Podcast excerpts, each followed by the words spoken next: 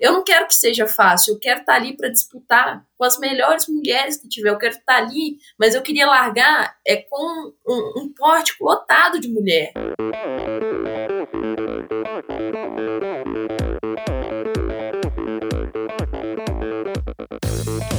Pessoal, aqui quem fala é Renata Falzoni. Olá, e eu sou Tim Don. Eu sou Jaque Mourão. Olá, eu sou João Paulo Diniz. Eu sou Adriana Silva. Oi, eu sou Mauro Ribeiro. E, e esse é o Endorfina Podcast. Podcast. Valeu, até mais. Sou Michel Bogli e aqui no Endorfina Podcast você conhece as histórias e opiniões de triatletas, corredores, nadadores e ciclistas, profissionais e amadores. Descubra quem são e o que pensam os seres humanos que vivem o esporte e são movidos à endorfina.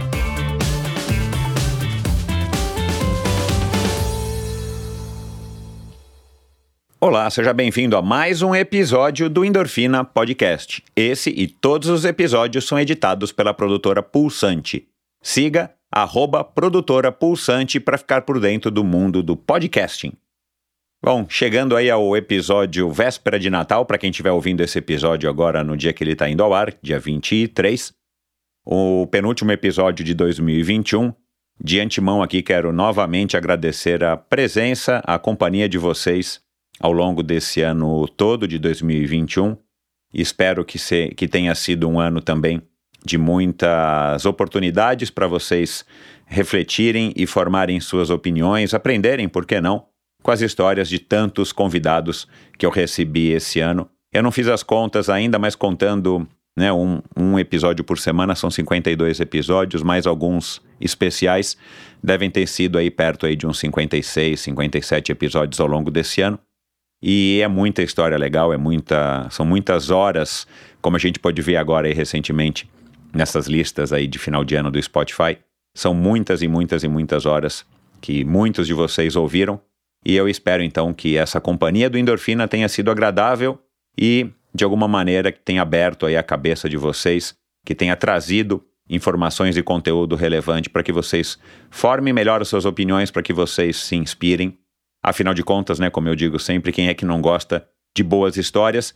E a história de hoje, outra história fantástica, né? Na semana passada foi uma, um, um episódio fabuloso com uma mulher super poderosa, Susana Schnarndorf, uma gaúcha aí radicada no Rio de Janeiro, mas que agora mora em São Paulo, uma mãe de três filhos e uma ex-triatleta super campeã com 13 Ironman nas costas e que em 95 foi diagnosticada com uma doença degenerativa e síndrome da atrofia dos sistemas.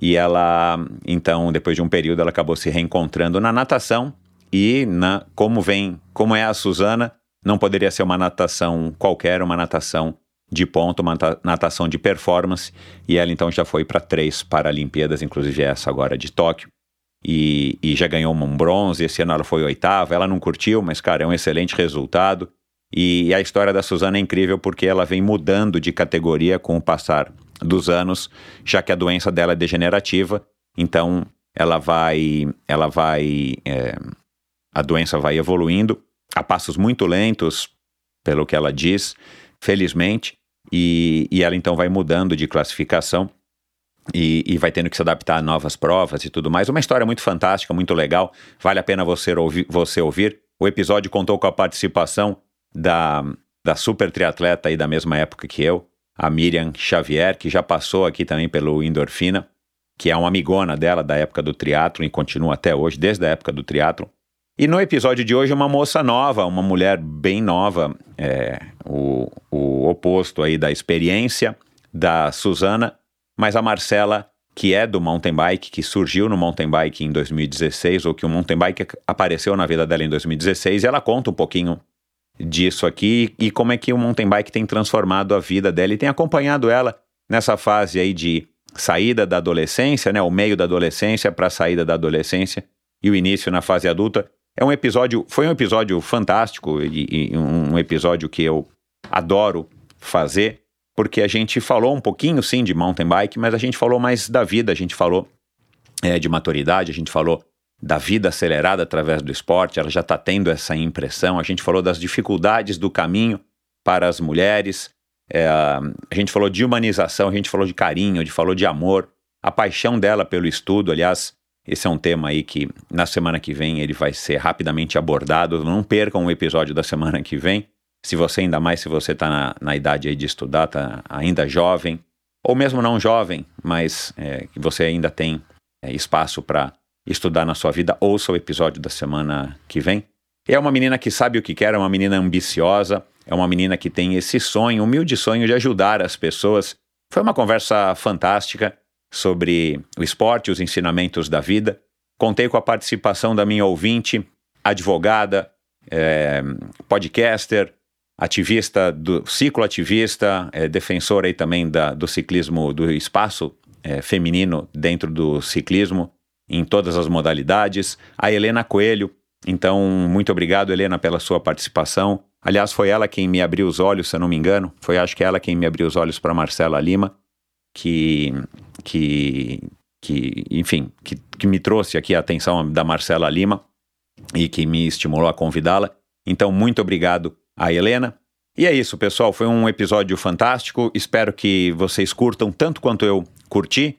E, como sempre, vão lá no meu site, endorfinabr.com. Lá você ouve todos os episódios de Endorfina Lá você tem acesso a alguns detalhes, alguns links para alguns assuntos mencionados em cada uma das 200 e lá vai pedrada, 265, 280 conversas que eu já tive desde junho de 2020, de 2017, perdão. E, e lá também você encontra links para o Instagram, links, o Instagram do, do, do Endorfina, para o Instagram da Marcela, para o Instagram de cada um dos convidados que possuem Instagram. Você encontra um link também para o meu canal no YouTube onde você pode assistir a trechos dessa conversa de todos os convidados até agora. Desde maio deste ano, na véspera do quarto aniversário, eu lancei o meu canal no YouTube e eu estou planejando, desculpa, começar a transformar, a, a, a, a, incluir no meu canal não somente os trechos das conversas, mas as conversas inteiras. Estou estudando isso aqui, a viabilidade disso. Lá no meu site você também assina a newsletter semanal do Endorfina. Toda sexta-feira você vai receber uma newsletter com informações, com dicas, com assuntos que eu acho que são legais de serem compartilhados com você. É uma newsletter pequenininha. É, a newsletter de amanhã, aliás, né, a newsletter de Natal vai ser bem curtinha. De qualquer maneira, é, é uma oportunidade de você é, receber mais algum conteúdo gerado aqui pelo Endorfina e que talvez possa te inspirar no seu final de semana, no seu final de ano, no seu momento aí de, de, de, de lazer ou de descanso ou de trabalho, se você trabalhar no final de semana, enfim. É, assine a newsletter do Endorfina lá também no meu canal, no, no meu canal não, no site endorfinabr.com. Você assina, você consegue colaborar, se você é, é, pode, se você quer colaborar financeiramente com esse projeto a partir de 20 reais. A sua ajuda é muito bem-vinda e você ainda pode ganhar aí alguns produtos, alguns é, presentes do Endorfina, dependendo aí da, do teu tipo de, do, do tipo do teu suporte, do teu apoio. E é isso, pessoal. Vamos então agora, sem mais delongas, é um Feliz Natal para todos vocês. Semana que vem tem Endorfina, aliás, acabei de falar dele aqui. Ouça, porque é um episódio fantástico. Se você não assina ainda o Endorfina no seu agregador de podcasts preferido, vá lá, clique no botãozinho agora, por favor. Clique lá em assinar ou seguir, tanto faz, né? Depende do aplicativo. Clica lá, porque toda vez que sai um novo episódio, e normalmente, quer dizer, toda quinta-feira tem um, é, às vezes saem especiais, você vai receber esse episódio. E aí, claro, você ouve se você achar que te interessa. E, e é isso, pessoal. Vamos lá então para mais uma conversa. Afinal de contas, quem é que não gosta de uma boa história e um Feliz Natal para vocês? Ela nasceu há 21 anos na aprazível Itabirito, situada no quadrilátero ferrífero das Belas Minas Gerais, a terra do pastel de angu e denominada por alguns como a Suíça brasileira do mountain bike nacional. Embora tenha praticado diversas modalidades esportivas, foi somente aos 16 anos que ela, por causa de uma greve, ingressou num projeto de mountain bike para adolescentes. A jovem gostou da bicicleta e seu treinador a estimulou a participar de competições. Logo de cara, ela conquista um quinto lugar no Campeonato Brasileiro. No ano seguinte, muda para o time Raíza Goulão e continua sua trajetória conquistando a liderança no ranking brasileiro de XCO e o vice-campeonato brasileiro atenta e com muita vontade de aprender, segue evoluindo e em 2018 conquista mais títulos, o mais importante da sua carreira até então, a vitória numa etapa da Copa do Mundo de XCE, ou Cross Country Eliminator. No ano seguinte, dá mais um passo adiante em sua carreira quando é selecionada para integrar o Caloi Avancini Team e conquista o vice-campeonato na Taça Brasil e o título de campeã da Copa Internacional na categoria Sub-23. Em 2020, em meio à pandemia, ela conquista seu primeiro título de campeã brasileira, lidera o ranking brasileiro pela segunda vez e ainda vence mais uma vez a Copa Internacional Sub-23. Neste ano de 2021, em meio a muitos altos e baixos, ela defendeu o seu título de campeã brasileira. Para ela, ser atleta é correr atrás dos sonhos e se entregar de corpo e alma para atingir seus objetivos, ao mesmo tempo em que quer ser referência, iluminar o caminho e ajudar outras meninas e mulheres. Conosco aqui hoje é estudante de educação física, influenciadora e sonhadora, uma mulher do bem, a Bulldog Marcela Lima Braga Matos. Seja muito bem-vinda, Marcela. Michel, muito obrigada. É um prazer estar aqui conversar com você essa apresentação dispensa comentários.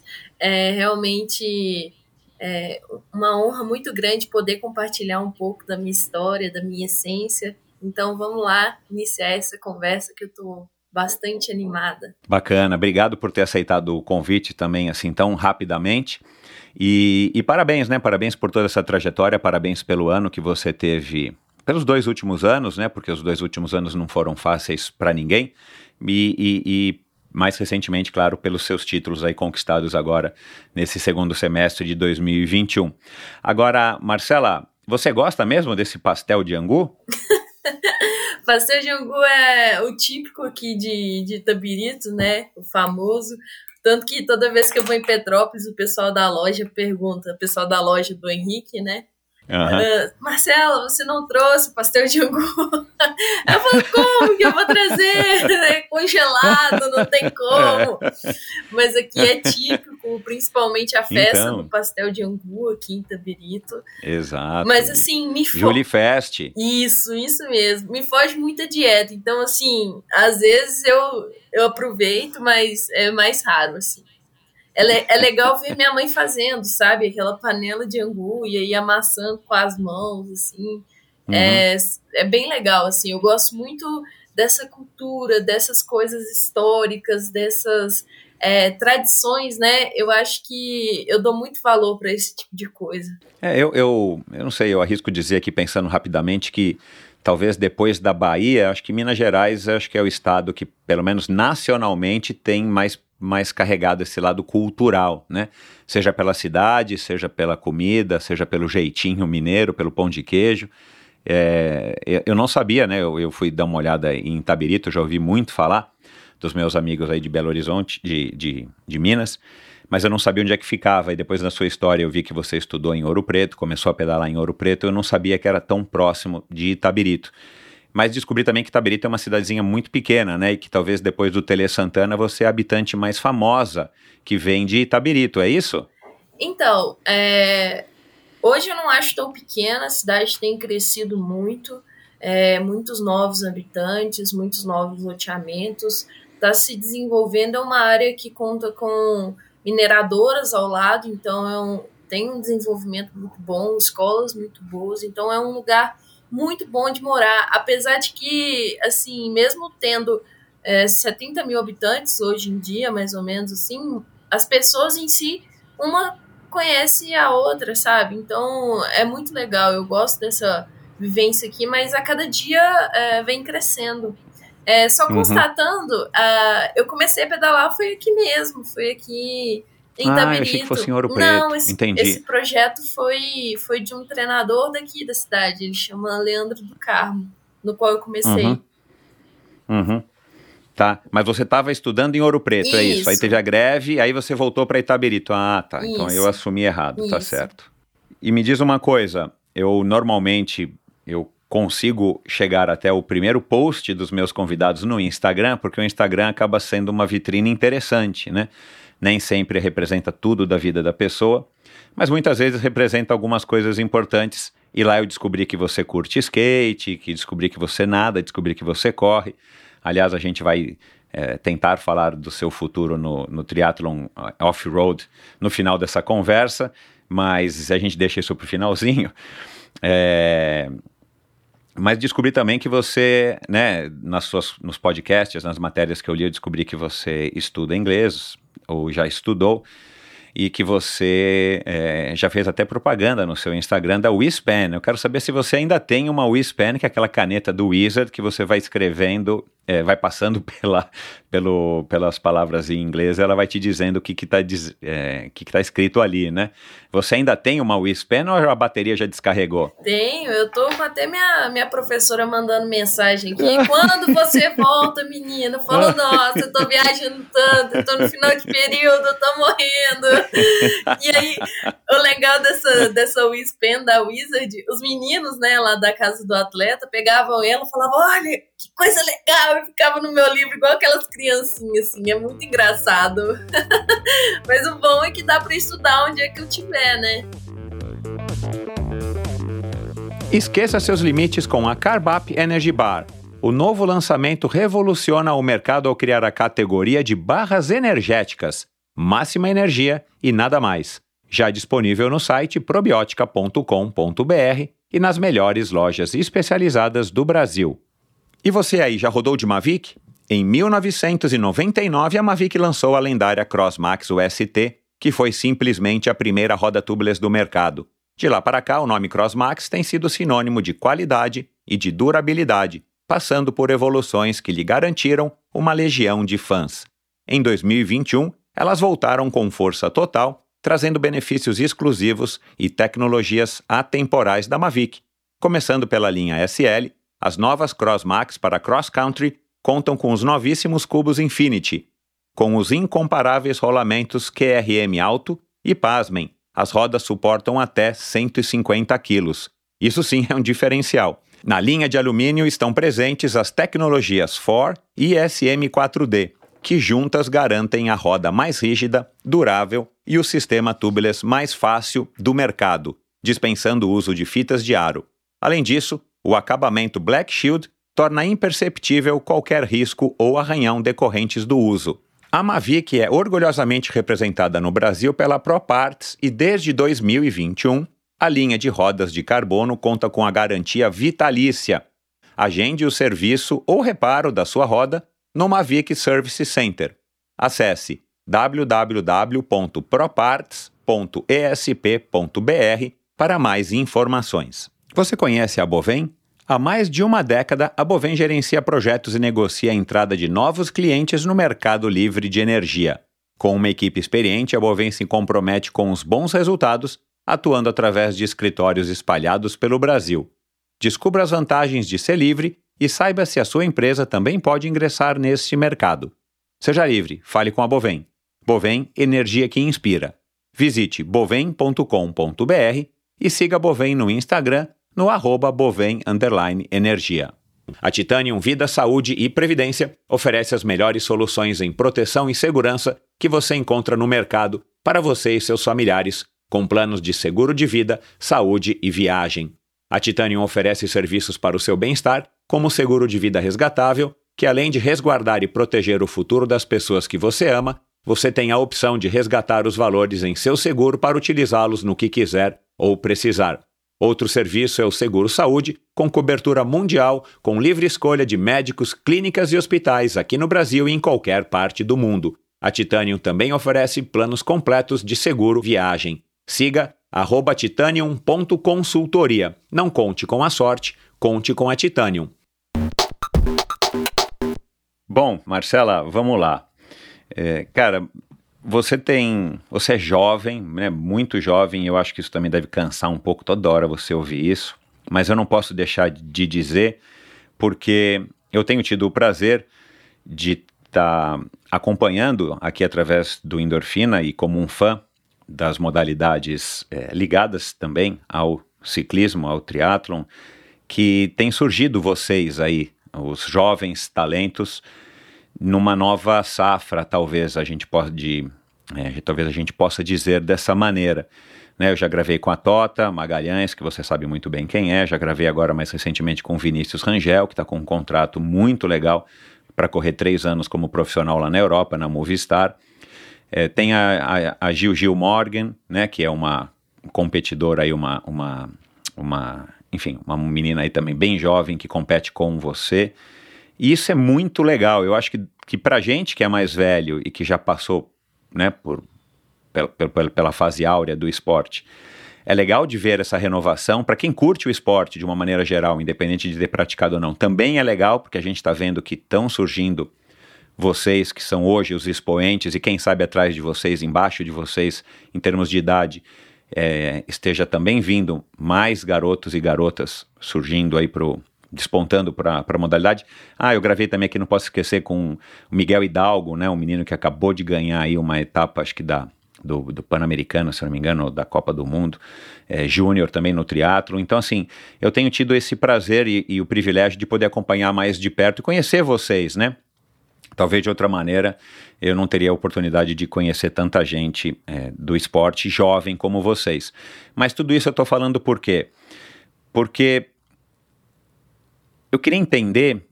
Você, você fala muito disso, né? Dessa tua juventude e tal, e, e ao mesmo tempo, é, algumas vezes você citou assim, puxa, eu já tô com 20, eu já tô com 21, né? Como se fosse uma idade mais avançada. Mas para você que começou com 16, você já tem um tempinho na estrada, né? E você já começou direto competindo, você já começou, eu entendi que pela via certa. Você não teve que dar volta, você não ficou vários anos sabendo se ia fazer, se não ia fazer. Você já foi, deu certo, né? Você tinha aí o que precisava ter, que eu quero descobrir o que que é, e você já entrou logo numa rota, num caminho certeiro adiante. Você pensa muito nessa questão da idade, até porque as pessoas ficam te falando, ou é uma coisa que de vez em quando, claro, a gente pensa, né? Você está fazendo 20, está fazendo 21, agora em 2022 você faz 22.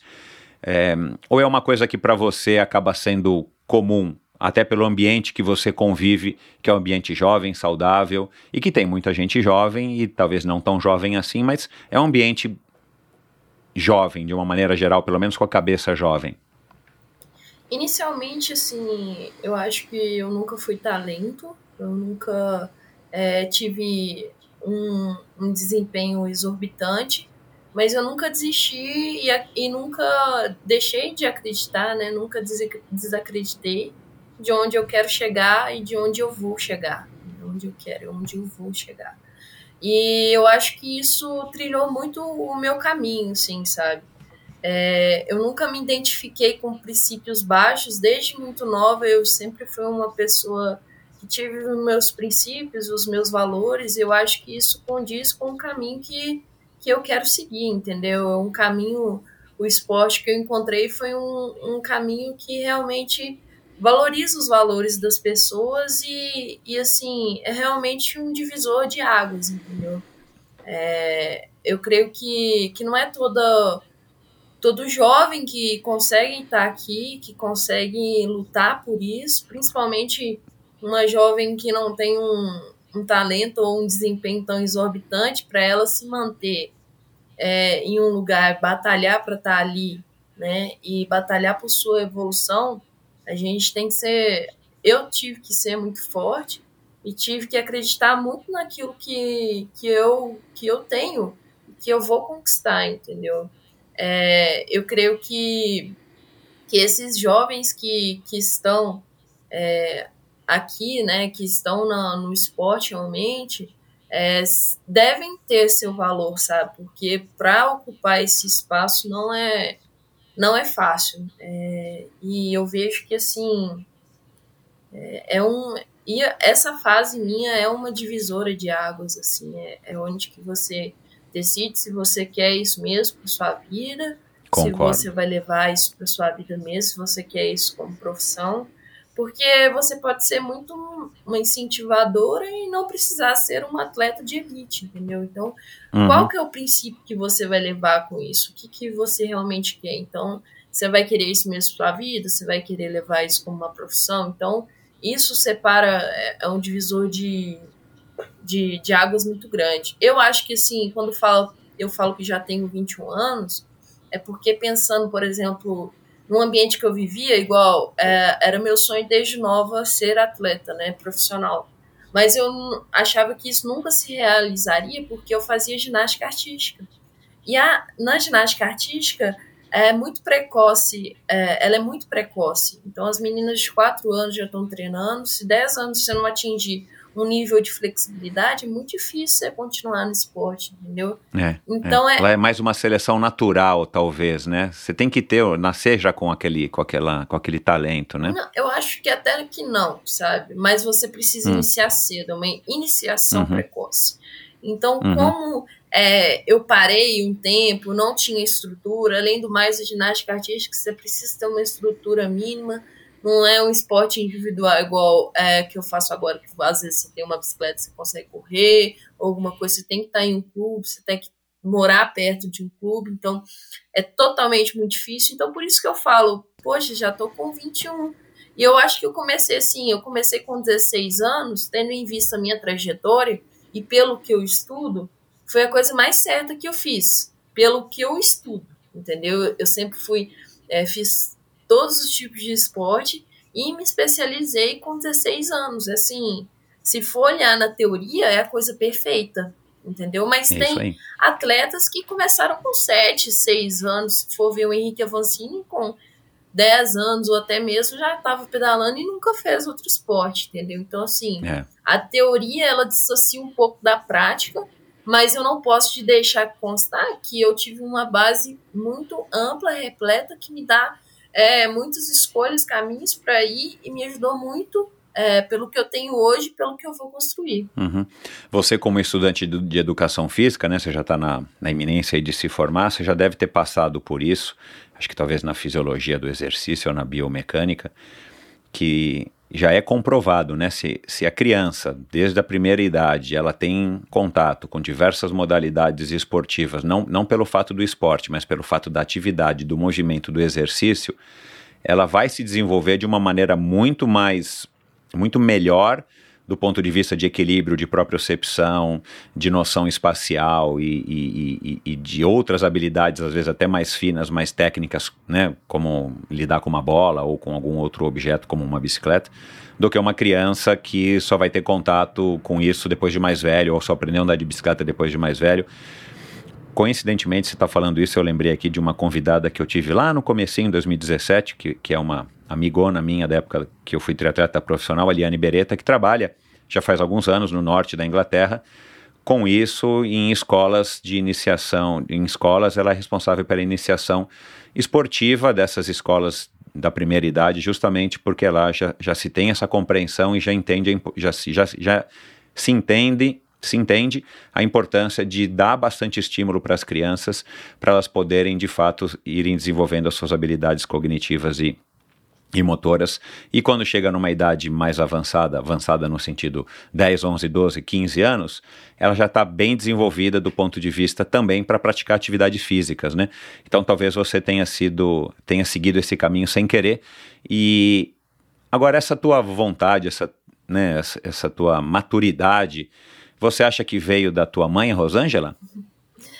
Então, é, voltando um pouco que você falou inicialmente, um ponto que eu tenho, que eu, que eu acho muito legal em dizer, não só são aspectos físicos, pensando em quesitos de coordenação, quesitos de cognição, é, mas também com relação até mesmo à plasticidade neural. Então, uma criança que ela é envolvida com esporte, com atividade, com a prática é, de atividade física desde nova, ela, ela tende-se a desempenhar melhor, até mesmo em provas, provas teóricas, na escola, Sim. comportamental. Então, é muito sutil a gente falar que as, o, exercício físico e as práticas físicas envolvem só o físico, né? É comportamental, é questões de desenvolvimento até mesmo escolar da criança. Então, é, eu, eu não vejo outro meio melhor de envolver uma criança, não só para ela se tornar um atleta no futuro, ou uma pessoa saradona no futuro, não penso só assim é todo um desenvolvimento. Se você quer ver o seu filho, por exemplo, é, indo bem na escola, é necessário uma prática esportiva, né? E agora. Sem dúvida. Voltando um pouco sobre o assunto, agora falando um pouco sobre a maturidade, eu fui criado com os meus irmãos já mais velhos, né? Até eu tenho diferença. É, tinha diferença do meu irmão de 20 anos, da minha irmã de 23 anos. E, e assim, então eu tive que ficar um pouco mais esperto para conseguir sobreviver com os dois. Mas peraí, eles têm 20 e 23 anos a mais que você? Minha irmã tem 23, né? Meu irmão faleceu tem quatro Ah. meses. E, Ah, eu sinto muito. e, e Tá, eles têm pouca diferença, 3, 4 anos, não são 20 anos de diferença. não, pra mim é 20 anos do meu irmão e 23 da minha irmã. Ah, caramba. Uau. Não, confundi, são 10. São 10, nossa, 10 e 13. Ah, tá, é, porque 20 anos. É, muita ah, tá, isso, isso, é, é. 10 13. Enfim, faz um pouco mais de sentido, por isso que eu Isso. perguntei, desculpa, Não. tá.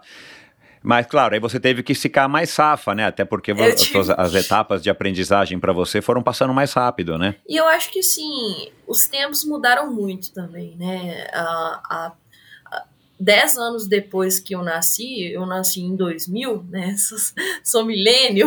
O ano que a gente achou que o mundo fosse acabar, você não sabe que eu passei nesse ano, Marcela. Além dos computadores, o medo dos computadores darem bug, né? Que você deve ter ouvido falar do bug do milênio. É, a gente achava que o mundo ia acabar, né? Algumas pessoas, e, eu não sou muito cre- crente desse, né? Não acreditei muito nisso, mas de repente a gente pensava, meu, será que o mundo vai acabar mesmo no ano 2000? E a gente já está em 2021 e lá, você nasceu exatamente no bug do milênio.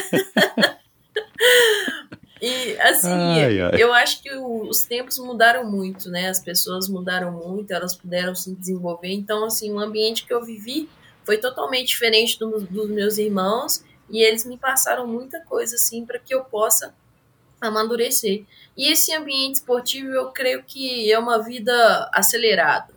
Cada ano que Eu a gente concordo. vive aqui, para as pessoas normais são os 10, entendeu? A gente tem que As nossas Exatamente, decis- concordo. as nossas decisões elas têm que ser rápidas, assertivas, e influenciam em tantas coisas. Então a gente é muito mais rápido, eficaz, a gente é, compartilha é, experiência com muitas outras pessoas, a gente está em ambientes muito diferentes, então a gente absorve muita informação e a gente acaba evoluindo com as experiências que a gente tem, né? Porque é, o que eu, que eu penso que assim o que desempenha o ser humano, né? E as vivências que ele tem, o jeito que ele lida, e não só o corpo físico.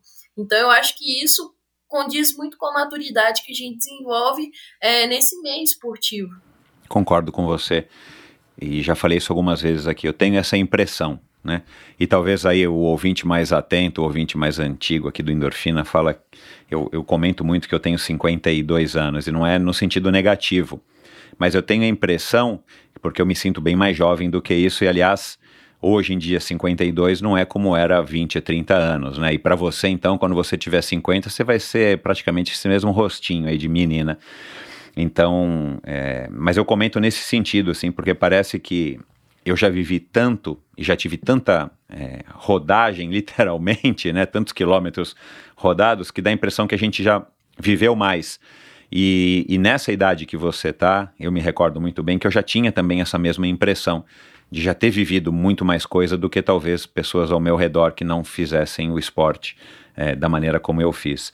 Agora, uma coisa que você falou no podcast, no Powercast, que, que eu também já tive o prazer de participar agora também nesse segundo semestre, e você repetiu agora aqui para mim, é, vou fazer uma provocação. Você falou assim, não, porque não é fácil, né? Na- no podcast do Powercast lá com a Ana e com os meninos, não, porque não é fácil ser mulher nesse meio do esporte. Eu concordo, eu não vou discordar, eu tenho duas filhas, eu tô tentando entender cada vez mais esse universo feminino.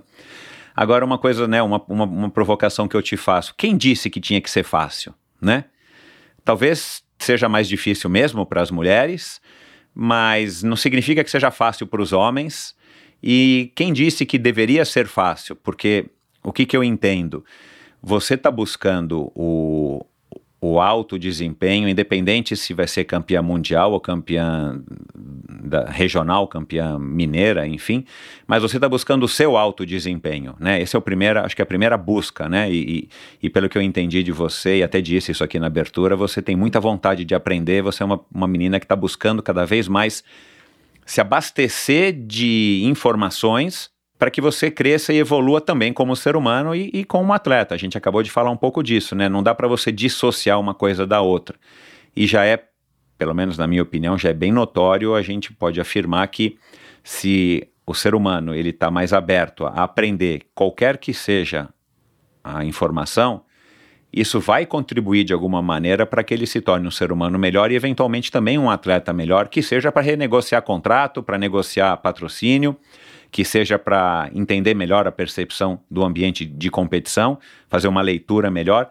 E não é só aquela, aquela história de comer, treinar e dormir, comer, treinar e dormir, comer, treinar e dormir, que vai fazer um campeão. Pode até fazer.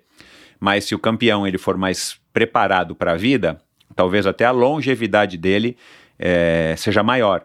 Eu percebo muito isso no, no, no Henrique. Né? O, o Henrique está tendo um sucesso já mais tardio na carreira, um sucesso gigantesco, e, e você percebe que ele não é o perfil daquela pessoa que é come, treina e dorme, come, treina, por mais que ele só coma, treine e durma. Né? Ele é um cara inteligente, né? não é à toa que ele tem o projeto dele, ele está querendo deixar um legado, ele fala de coisas que, que transcendem é, o mundo fechado e talvez até egocêntrico do esporte, ainda mais do esporte individual. Então eu sou é, completamente favorável a isso. Mas voltando ao que eu queria falar, é, quem disse que deveria ser fácil se você está querendo buscar a sua melhor versão? Né? E não importa seja no esporte, seja numa profissão, seja como ser humano. Né? O que, que você acha dessa história de que é difícil mesmo, não tem como ser fácil? Se fosse fácil, tinha quantas, quantas é, Marcelas por aí, né? Quantos Henriques Avancini já, a gente já teria, né? Quer dizer, a gente só sabe, a gente sabe e aprende desde cedo no esporte que só tem um grande campeão. Né? Ou naquele evento vai ter um primeiro lugar, um segundo e um terceiro. Não dá para ter dois terceiros, três segundos e cinco campeões, né? Então é claro que não vai ser fácil. A vida não é fácil. O que, que você acha disso? Então, é, eu acho que por esse motivo eu tô aqui. Não ser fácil. Eu acho que a dificuldade ela ela vem pra gente se tornar mais forte, pra gente é, ser uma pessoa, conseguir superar isso e tornar a gente mais forte, né? É, mas o, o, que eu, quando eu digo que é uma coisa difícil, não é para tirar o meu pé e dizer que eu queria que fosse fácil. Eu, quando uhum. eu digo que é difícil, é porque, é, assim, cara, o pódio está lá, três pessoas. Então, é uma pessoa para subir no primeiro, uma pessoa para subir no segundo e outra pessoa para subir no terceiro. Isso não muda. É uma pessoa tá, para estar lá, entendeu? Mas para uma pessoa estar tá ali disputando, ela enfrenta muitas coisas.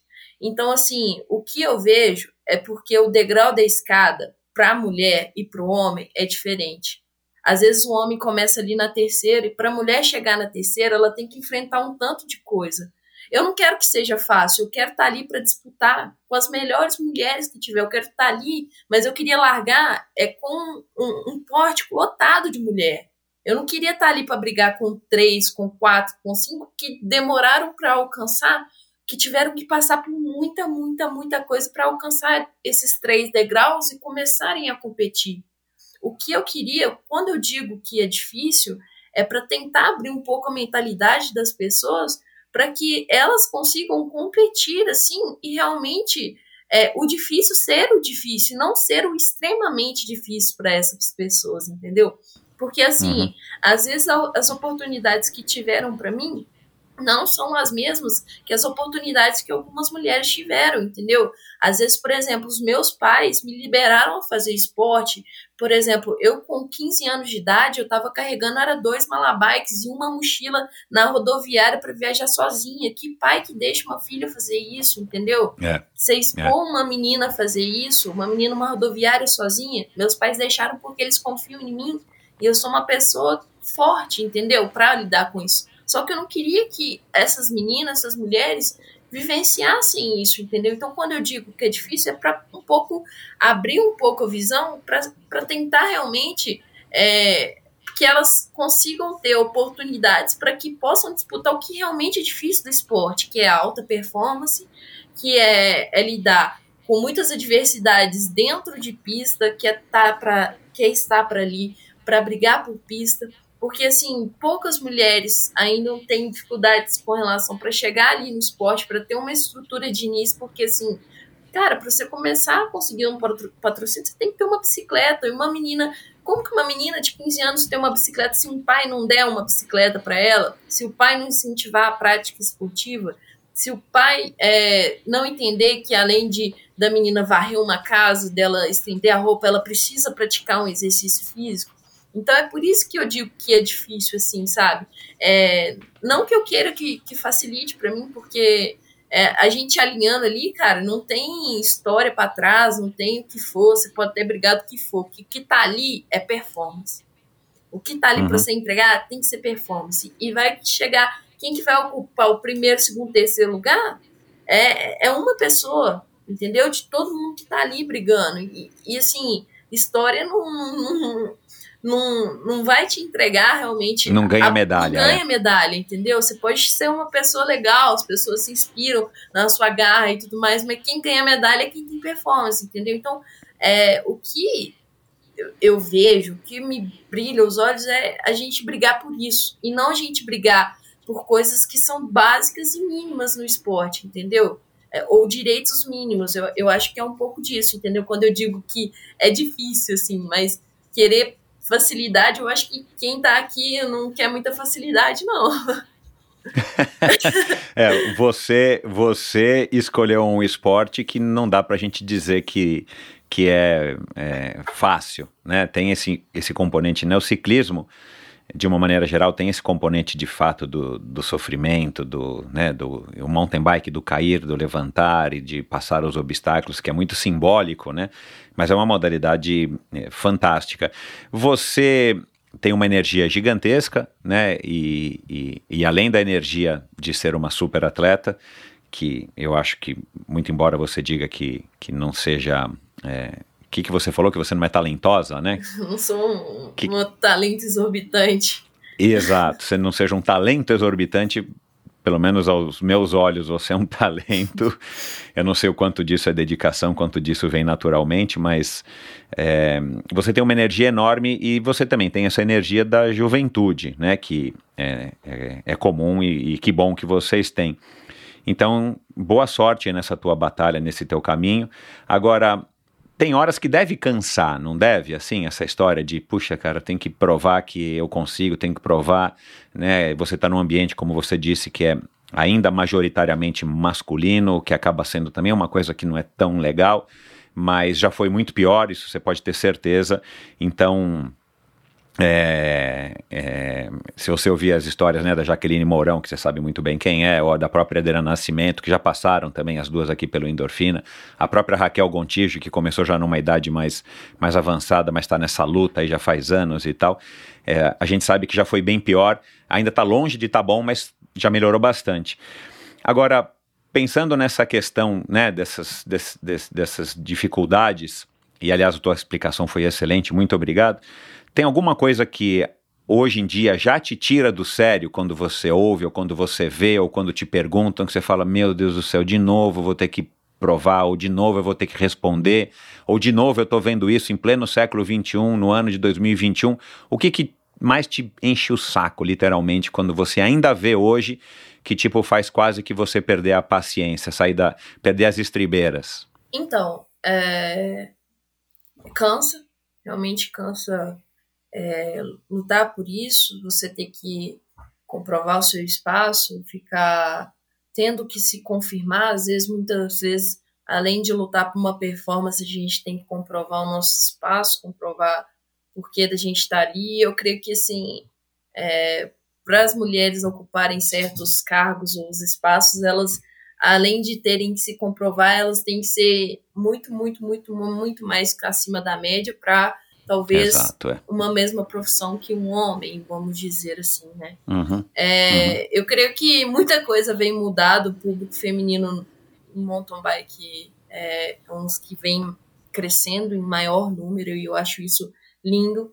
As mulheres estão ganhando forças, estão ganhando voz, as provas estão cada vez mais bonitas de se assistir tem mais disputas. Antes tinha gaps muito grandes, hoje estão se aproximando, as mulheres estão ganhando força. E eu acho isso lindo e, e apoio todas, assim. O que mais me irrita, o que mais é, me tira do sério é essa rivalidade, essa criação né, desse ideal de rivalidade feminina. Isso é o que mais me irrita, sabe? Às vezes é, por exemplo, ah, fulana vai estar tá para tal equipe e a outra é, também vai estar tá nessa mesma equipe. Duas mulheres numa mesma equipe, sabe? Pô, tanto que a gente luta para estar tá numa equipe, cara. Aí chega duas mulheres na equipe, uma tem que ganhar da outra, uma tem que ser melhor que a outra, outra não sei o que, uma ganhou não sei o que, não sei o que. isso me deixa muito irritada, cara, porque assim, além de lutar pelo espaço, as pessoas criam vínculos assim que uma tem que disputar. A gente não quer disputar é, é assim espaço, sabe? A gente não quer a gente quer disputar ali na pista, nosso desempenho e tudo mais. Mas eu creio que assim, cara, já é muito difícil chegar até ali. Se criar essa rivalidade é, é muito é, é, é, muito estranho, sabe? Porque é muita luta. A gente, ao invés de lutar contra uma outra, deve se unir, entendeu? E eu vejo isso uhum. muito, é, muitas, assim, certas partes no mountain bike feminino, as mulheres mesmo se juntando para conseguir coisas que elas não acreditam e são é, necessárias para elas mesmas, que são é, delas mesmo e elas precisam, entendeu? Então eu acho isso muito legal, sabe? Eu, eu não sou a favor dessa rivalidade feminina colocada e além disso também não sou a favor a, a muitas coisas que, por, por exemplo, ah, pessoa mexendo na rua com mulher, cara. Ah, isso também é outra coisa que me. Nossa senhora. Que me irrita. Você tá lá fazendo seu treino, a gente não, é. tem segurança. Ah, isso aí, esse papo já, já é velho. Assim, aí você fala, pleno século XXI, pelo amor de Deus. Pelo amor de Deus, é. é. Legal. É, agora falar um pouquinho do teu desempenho. Você, né, eu falei aqui alguns dos seus títulos, talvez os principais, agora aqui na abertura do, do programa. É, como é que está sendo lidar com a vitória, assim, na hora que você está lá no topo do, do, do, pódio e tal, né? Aliás, eu não sabia que esse título que você disse que é o mais importante, né? E, e eu acho que eu acertei, é, do, do XCE, né? Do Cross Country Eliminator que você ganhou em 2018. Em terceiro lugar ficou a Tânia Pickler, né? Uhum. Eu vi no pódio. É, que legal. Eu não sabia, cara. Eu gravei com ela depois disso. Talvez a gente até falou, mas eu não me recordava disso mas enfim, que também é outra super atleta. Como é que está sendo essa, essa experiência pessoal mesmo sua, assim, sabe? De estar tá lá, né? Naquele momento você foi a melhor de, entre todas aquelas meninas que estavam lá e depois ter que lidar também, né? Com assédio positivo e com o que vem de negativo da vitória, né? Tipo assim, bom, e agora? Você vai ganhar a próxima, agora você é a, é próxima que vai, é, que vai, enfim, começar a dominar as provas, seja do Campeonato Brasileiro, seja do Cross Country, seja do Eliminator, enfim. Como é, como é, que, como é que tem sido para você essa experiência? Assim? Tá, tá correspondendo ao que você imaginava? Né? Porque a gente busca a vitória e de repente a vitória não é que ela se torne comum, mas você já ganhou bastante para sua faixa para sua idade e, e tomara que você ganhe muito mais. Mas é claro, a primeira vitória é uma coisa diferente, depois a segunda já não é tanto, a terceira talvez seja mais importante, ser lida de uma maneira diferente. Como é que você tem lidado de uma maneira geral com essa sensação, com esse, com esse gostinho de estar lá no lugar mais alto naquele momento? Eu acho que sim, um ponto muito difícil que foi foi alinhar para esse segundo brasileiro meu na depois de ter ganhado o primeiro brasileiro na sub-23 e alinhar ali para o segundo. Você é, ter que defender alguma coisa, né? Alguma coisa que assim todo mundo já consta que é sua, você tem que estar tá ali para defender. Eu acho que foi um, um dos pontos difíceis assim da minha carreira que eu tive que virar uma chave na minha cabeça para entender alguma coisa. Eu falei, eu, eu não tô aqui para defender nada. Eu não sou defensora. Eu tô aqui para conquistar. Eu tô aqui para conquistar. Eu não quero defender. Eu não sou defensora. Eu sou uma caçadora. Eu não sou defensora. Eu sou uma caçadora. Eu tô ali. Uhum. Essa camisa é de um ano diferente, é totalmente diferente. E eu tô ali para conquistar com o que eu tenho. E assim, uhum. e foi dessa forma que eu larguei, larguei. E independente do que for, sabe? É, adversário, o local, o que, que for. O campeonato brasileiro é muito pesado, é muito difícil. E foi assim que eu lidei. No ano passado, eu tive Covid. Foi muito difícil para mim, sabe? Eu tive muita complicação. Eu fiquei um mês sem nenhum tipo de exercício. Eu tava com. É, talvez eu poderia dar uma arritmia. Então eu não sabia se eu ia continuar no esporte, se eu não ia.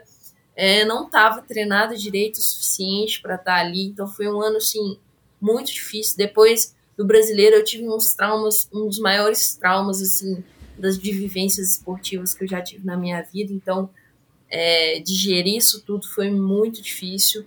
me agravou, assim, é, repercutiu no início desse ano, muitas coisas do desembolar desse ano. Então, até metade desse ano já estava revirado muitas coisas na minha cabeça. E aí, por final, eu tive a perda muito grande que foi do meu irmão.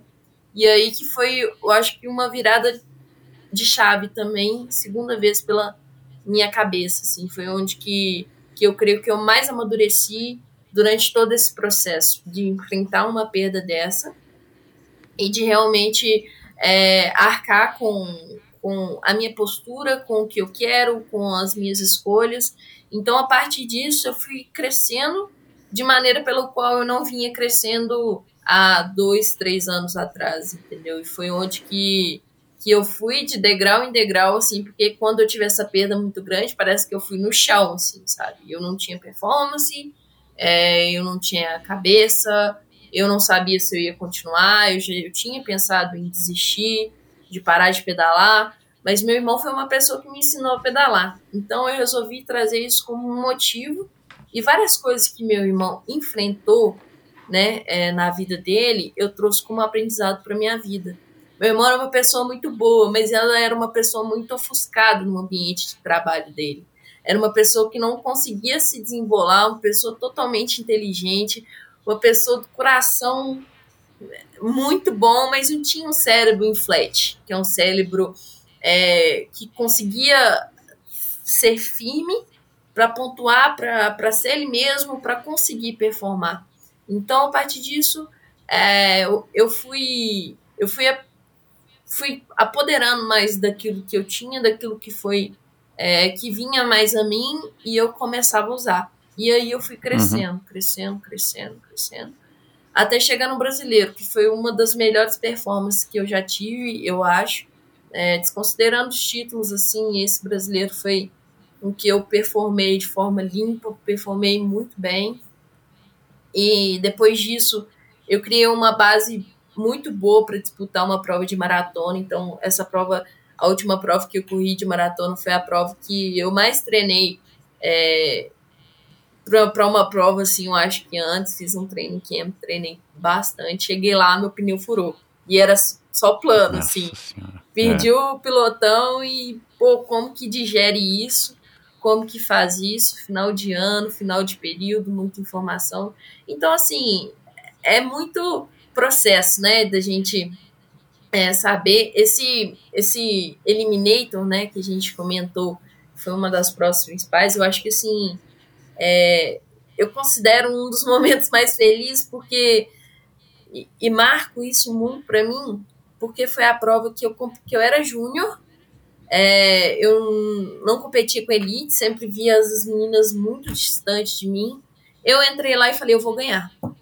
Eu vou ganhar. E assim, sabe quando é, você não tinha nada comprovado que você ia ganhar? Não tinha nenhuma prova que te botasse na ponta e falasse assim, é, é isso, não sei. Eu falei, eu vou ganhar essa prova. Eu tenho capacidade, eu vou.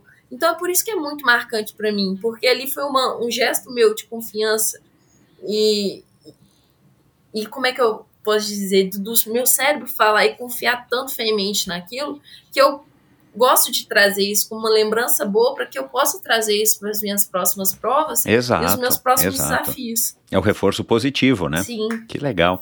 É, o, que, o que você acabou de descrever, né, também, de novo, demonstra mais uma vez que você tá super madura.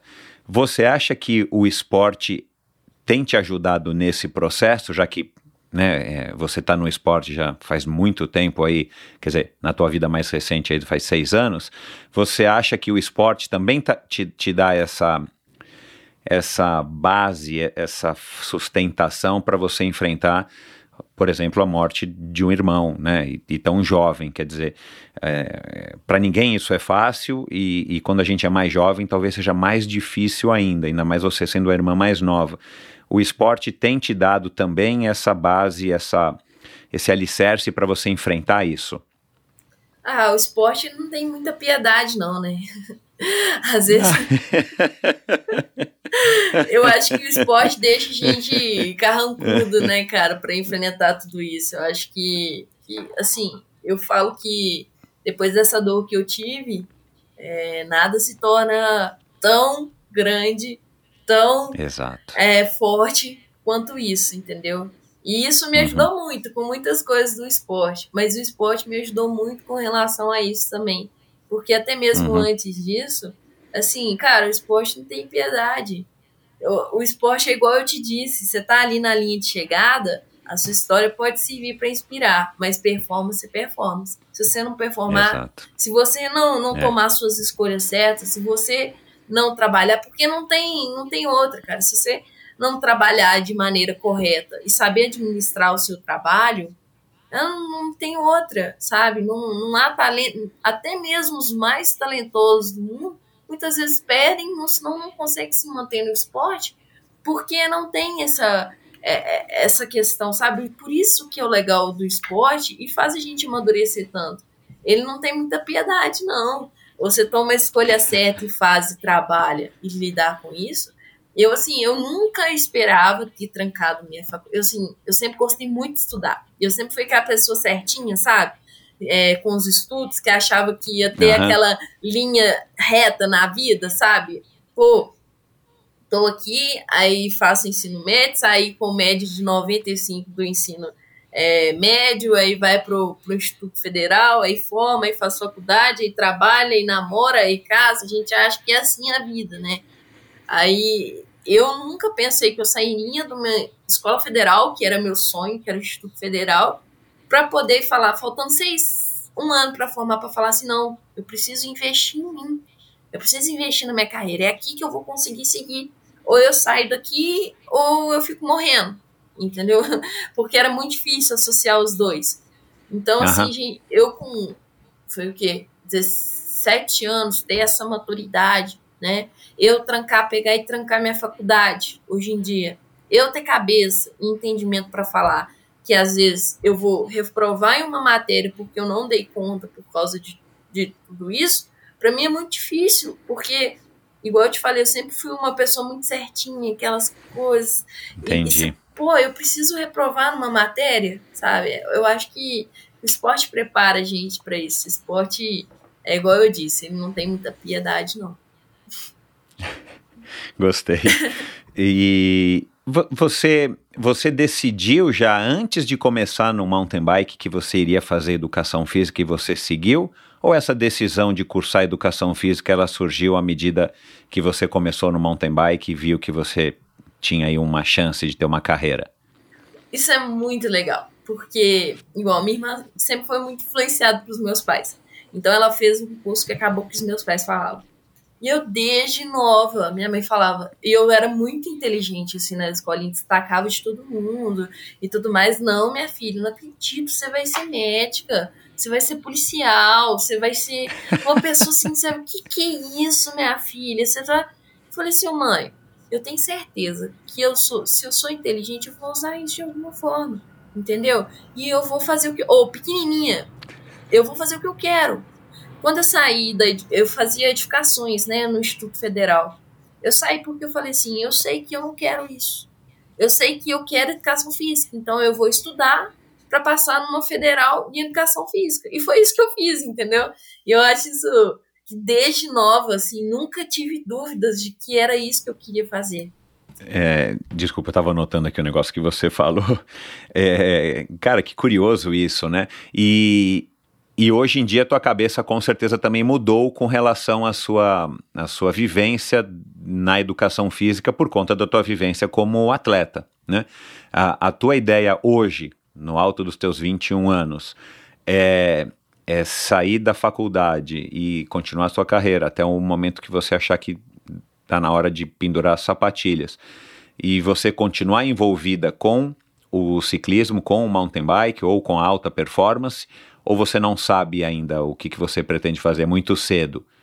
Como é que mudou, né? Assim, o que eu queria saber assim, como é que mudou a tua entrada na educação física, de uma garota desde cedo sabia o que queria, com essa passagem de fazer educação física dessa maneira, do jeito que der, da melhor maneira possível, já que você é, é, é dedicada, é, mas vivendo ao mesmo tempo no esporte de alto nível? Eu, quando eu entrei, assim, eu não sabia ao certo como, como seria o curso, né? E aí eu entrei e quebrei muitos paradigmas na minha cabeça, porque a educação física, ela é muito abrangente, né?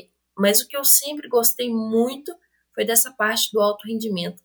Apesar de que crianças me chamam muito atenção e idosos chamam muita atenção minha, porque eu gosto dessas pessoas, né? Eu, eu tenho um carinho muito grande. Mas o alto rendimento, ele sempre me chamou atenção, né? E, e assim, vivenciando, né? Tendo como vivência a vida é, de uma atleta profissional, eu que vivenciei esses três anos na uma das principais equipes do, do país, convivendo com o Henrique, atleta olímpico, o Gui, que brigou pela vaga é, olímpica essas últimas Olimpíadas, é perceptível a dedicação, o desempenho e o foco que a gente deve ter para conseguir o que a gente realmente quer. Porque quando uhum. a gente briga com elite, quando a gente briga com pessoas que estão realmente preparadas, são poucas. É, eles já fazem tudo para ter uma vida de atleta, e aí você tem que ter um a mais ainda. Você tem que é, saber fazer coisas a mais. Então é uma dedicação é, fora do normal, sabe?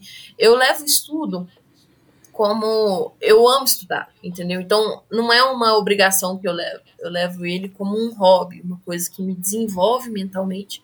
Então eu não quero largar o estudo, seja formada, seja nesses âmbitos. Eu acho que é, futuramente, assim, depois que, que eu quiser aposentar, a gente briga, a gente briga, assim, atleta aposenta rápido, né? Então eu, eu creio que assim, cara, 2036, não sei, talvez 2032, né?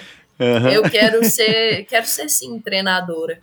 E eu acho que uhum. para isso eu tenho que ter as minhas vivências agora, porque eu tô acabando o meu curso de formar. Então eu quero aprender muito, sei que eu vou precisar praticar isso para manter, né? Mas a princípio, o que eu vou fazer é ir para as Olimpíadas. Então, em 2024, em 2028, eu vou estar lutando para isso, com unhas e dentes. Se uhum. precisar é, abdicar de tanta coisa, X coisas, eu vou abdicar. Se eu precisar focar só nisso, eu vou focar. Se eu precisar viajar para o deserto, ficar lá 20 dias, eu vou fazer isso, entendeu? Então, uhum, assim, uhum. É, é, levar isso e saber que eu tenho o hobby de estudar, entendeu? Enquanto eu, eu conseguir o esporte me der brecha, essa vida de atleta, não é brecha, né? Porque é um hobby, é uma coisa que eu gosto, me, me der essa liberdade de fazer isso, eu vou fazer, entendeu? E com muito gosto e com muito amor, mas é, o meu foco e minha prioridade é chegar às Olimpíadas. Então, o que precisar fazer para estar tá lá, é, eu vou lutar com unhas e dentes. Legal.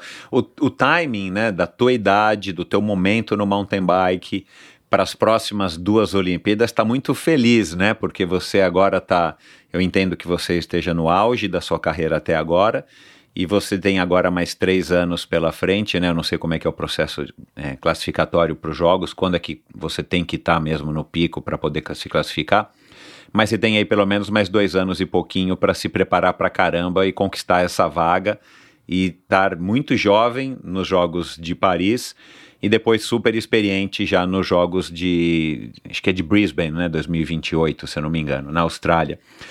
É, bacana, cara, legal. Você acha que essa tua ascensão, que você diz que não é exorbitante, mas você está seguindo um eu, eu, eu, eu, entendo que você tá tipo, no ciclismo de estrada a gente chama você de passista, né? Você tá naquele ritmo que você tá indo para frente o tempo inteiro, num ritmo legal, que talvez não seja o mais acelerado, mas isso às vezes tem um lado bom, né? Porque a gente vai dando os passos conforme a perna e a gente vai podendo absorver e aprender e tudo mais, ainda mais sabendo que nos últimos dois anos foram anos complicados para todo mundo, para você em especial por conta disso que você falou, mas você acha que muito disso se deve ao fato de você ter entrado pela porta correta e você não ter perdido tempo em, né, se deparando com caminhos, é, enfim, com ruas sem saída, se, se, deparando com erros graves na tua formação como atleta, como ciclista, né? Porque você depois dessa escolinha do Leandro, você foi para o time da Raíza, É, era uma época que a Raíza estava no auge, a Raíza estava correndo na Espanha ainda, pelo que eu me recordo aqui, né? Foi também quando eu gravei com ela, ela tinha acabado de voltar para o Brasil e, e de repente aí depois você passa um tempo com a Raíza, eu imagino que você tenha aprendido bastante. Nos teus vídeos com a Raíza, nas tuas fotos com a Raíza no Instagram, cara, você era novinha, meu, uma cara de criança, você viu já isso? Assim, você olha de vez em quando, meu, uma carinha de menininha, você fala, o que que essa menininha tá aí do lado da, da Raíza? Será que ela é ajudante de palco ou o quê, né? Você tinha uma outra, né? Não era a Letícia. Quem que é a outra Camila. menina que tava sempre... Camila, é mas novinha, você fala, meu, será que a Raíza tá adotando as crianças agora? Mas muito legal. Então, pô, você teve desde esse primeiro contato, você teve, eu tenho impressão, contato de uma maneira super positiva, né? Com pessoas que são referência até hoje, né? A Raíza é uma mega querida, uma mega campeã e tal. É, e depois você entrou para a equipe do Avancini, que tem o Avancini lá como um grande mentor e mestre, com o pai dele ali né, orquestrando tudo e tal. É, você acha que você também teve esse, essa sorte, esse privilégio e, e, essa inteligência de também não querer sair desses caminhos que estavam à sua frente para fazer você chegar até onde você chegou? Vai, nos últimos quatro, cinco anos? Ah, eu, eu agradeço muito a Deus, principalmente pelas oportunidades que ele você me é espírita, deu. né? Não, eu sou católica. Assim, não praticante. Ah. Eu acredito em Deus e tenho ele muito próximo de mim. Eu acho que uhum. isso é o mais importante, assim, para mim, sabe? Uhum. E, uhum. assim, as pessoas que eu convivi, os meses que eu convivi, foram incríveis, assim, para minha jornada, sabe? E me fizeram é. É, realmente ser a Marcela que, que eu sou hoje, entendeu? Todo, tudo que eu aprendi ali com essas pessoas experientes, cara, é muito legal. Só que eu vejo que, assim, muitas vezes é, eu me perdia é naquilo que eu te falei, né? De não ter uma cabeça ativa e conseguir realmente fazer aquilo se tornar para mim, né? Trazer isso para mim e para o meu jeito, Marcelo. Porque, assim, cara, não tem como a, a pessoa performar, um atleta performar, se ele não for ele mesmo, se ele não se entender e se ele não agir para ele, absorver as informações que tem que fazer e, e ele mesmo fazer. Então eu acho que assim, os próximos passos da minha carreira são esses. É a aplicação de tudo que eu venho aprendendo, entendeu? De um jeito Marcela e para Marcela. Então, assim, o que eu te falo que, que muitas vezes esse resto do ano eu consegui aplicar e que fez assim extrema diferença na minha vida foi isso. Essa, esse meu jeito, sabe? Entender as minhas coisas, o jeito pelo qual a Marcela Performance é totalmente diferente do que às vezes seguir um trilho, porque a pessoa é muito individual. Ela tem o seu jeito e sua maneira de, de, de progredir, entendeu? Então eu vejo isso até mesmo com relação assim é, destacando os treinamentos, é, pensando, a mulher ela tem um jeito muito diferente de progredir do homem. E também tem a questão da, isso no caso, especificidade.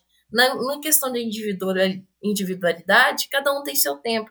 E se a pessoa não souber Exato. e entender isso, ela mesma, ela vai se perder É. no caminho, entendeu? Então, por isso que a gente tem que ter uns objetivos muito fortes, a cabeça muito forte, crer muito onde a gente quer chegar, para a gente realmente é, ser aquilo que a gente acredita e conquistar aquilo que a gente quer. Ouve isso daqui, por favor.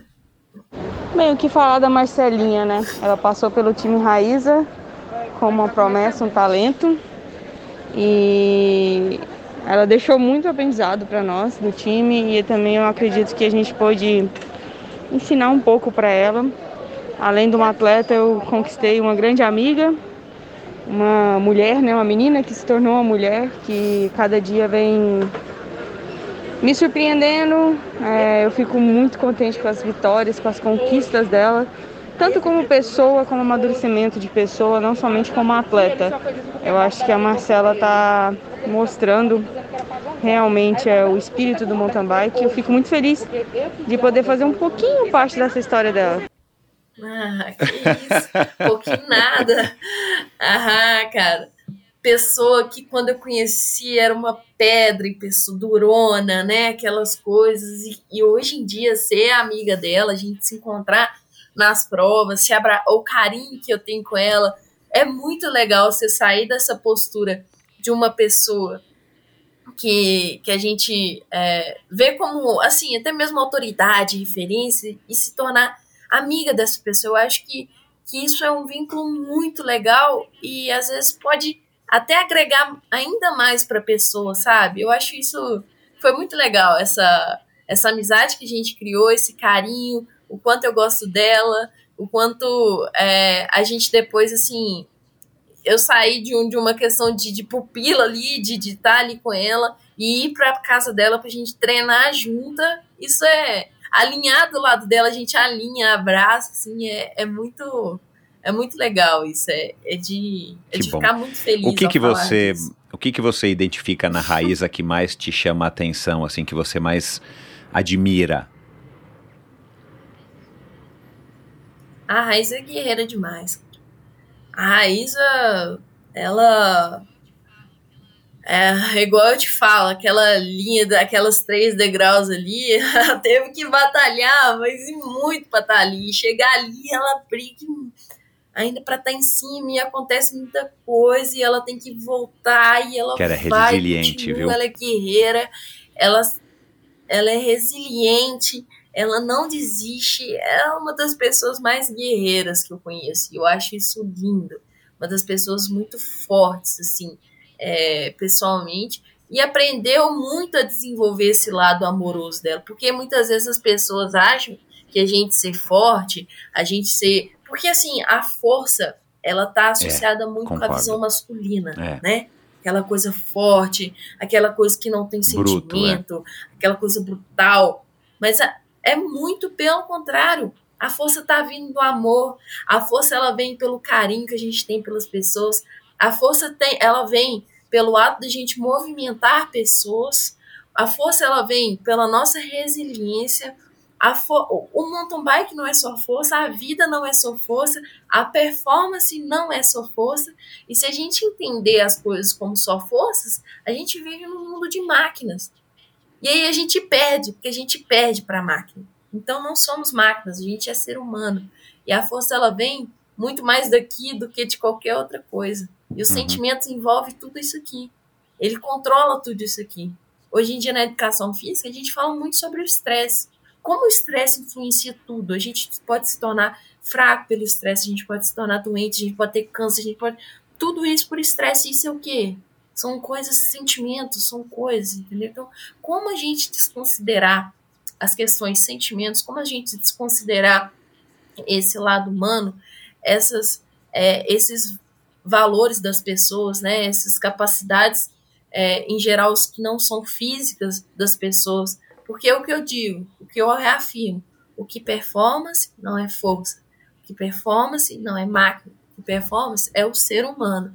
E o ser humano é uma junção de alma, espírito, coração, alma, espírito, corpo e mente. Caramba. Caramba. Quando é que vai acabar essa aula aqui? Peraí. Tomara que demore um pouco ainda, viu? Cara, que legal, meu. Da onde que vem tanta maturidade, mulher? Da onde é que vem? Hã? Nada, hoje foi muito legal. A experiência com as pessoas do esporte traz isso. Eu acho que assim, a gente ter o coração puro é, faz com que as pessoas que estão ao nosso redor tenham. E essa é a coisa que mais linda que uma pessoa pode ter, sabe? É o coração puro. É a vontade de querer mover as coisas, de se entregar pelo outro, sabe? Porque muitas vezes eu não encontro valor naquilo que eu faço individual, eu só encontro valor naquilo que for pelo outro, que for pelas coisas. Então, é, a gente tem que ter uma cabeça, eu falo assim, a gente tem que ter o coração puro e uma cabeça firme, uma cabeça inteligente. Porque muitas pessoas têm coração puro e são bobas, são deixadas levar por aquelas pessoas que não têm o coração puro. Então, eu acho que é isso, sabe? É, é, é você performar é ter o coração puro sabendo o que faz, entendeu? Tendo uma cabeça muito forte. Então, acho que é essa associação, sabe? Então, quando a gente tem um coração puro, a gente atrai pessoas que são, assim, cara, incríveis. E, e essas pessoas são as pessoas que vão te levar para cima, são as pessoas que vão te fazer se dar bem na vida, porque se dar bem na vida não tem a ver com performance. Se dar bem na vida tem a ver com o que a gente faz aqui, com essa breve uhum. passagem que a gente tem aqui, sabe? Porque é, até mesmo com a experiência do meu irmão, sabe? A gente vê assim, cara, a vida da gente é um sopro, sabe? E independente de medalha, independente de qualquer conquista, só vai valer se realmente tiver um significado e tiver coisa por trás, entendeu? Pô, é meus objetivos chegar nas Olimpíadas? É. Mas até lá, qual que é o caminho que eu vou construir? O que, que dia após dia eu quero deixar aqui? Isso não morre, sabe? Não perde o valor a pessoa que chegou nas Olimpíadas lá e fez é, terceiros, que fez quarto, que fez quinto. Não perde valor se essa pessoa todo dia acreditar nisso e, e, e fazendo as coisas, é, deixando muitas coisas pelo caminho, sabe? E isso não quer dizer que ela não quer chegar lá. Não quer dizer que ela não quer ser segundo. Não quer dizer que ela acredita, não acredita feamente naquilo. Ela acredita mas ela tem o seu valor. E a cada dia ela vai montando coisas, dando valor a muitas coisas, fazendo muito por muitas pessoas. Então é isso que eu acredito, sabe? Muitas vezes, muitas pessoas só, só dão valor para aquelas que sobem no pódio. Mas não é isso. Muitas vezes a medalha no peito, a camisa, mas não é isso, sabe? O que a pessoa faz, eu acho que esse é o valor dela. E isso é o que ela merece receber. Não é só a, a camisa, ou o título, ou o que for, entendeu? Me diz uma coisa. É, esse lado humano, é, cara, é fabuloso, legal que você já tem essa percepção. Muito legal que você já tenha essa, que você já tenha essa percepção. De fato, você é uma pessoa que está, enfim, é, eu, eu, arrisco dizer que já está bem madura aí para sua idade, talvez mais do que a média das pessoas. E eu te digo que eu tenho uma filha de 22 anos, né? Que é um pouco mais velha que você. Mas vamos lá. É... Quando é que você foi percebendo isso? Assim, o que, que fez você seguir esse caminho? Você já parou para refletir? Porque, claro, com 16 anos, com 15 anos, talvez você não tivesse essa noção, o que seria bem normal, né? Não é, não é nenhum pecado. É pela, pela idade, enfim, a idade da, da adolescência. É, foi o estímulo de alguém? Foi você ter tido contato, por exemplo, com a Raíza, que já é um pouco mais velha do que você, que já vive nesse mundo já faz um, um tempo, né, mais tempo do que você? Ou você acha que se você tivesse na ginástica artística, ou se você acha que você tivesse no skate, ou se você não tivesse nenhuma das nenhuma modalidade esportiva, você tivesse agora cursando sei lá, engenharia ou direito, você estaria mais ou menos com essa mesma, com essa mesma visão a respeito é, enfim, da vida, como você acabou de, de falar aqui tão, né, tão bem.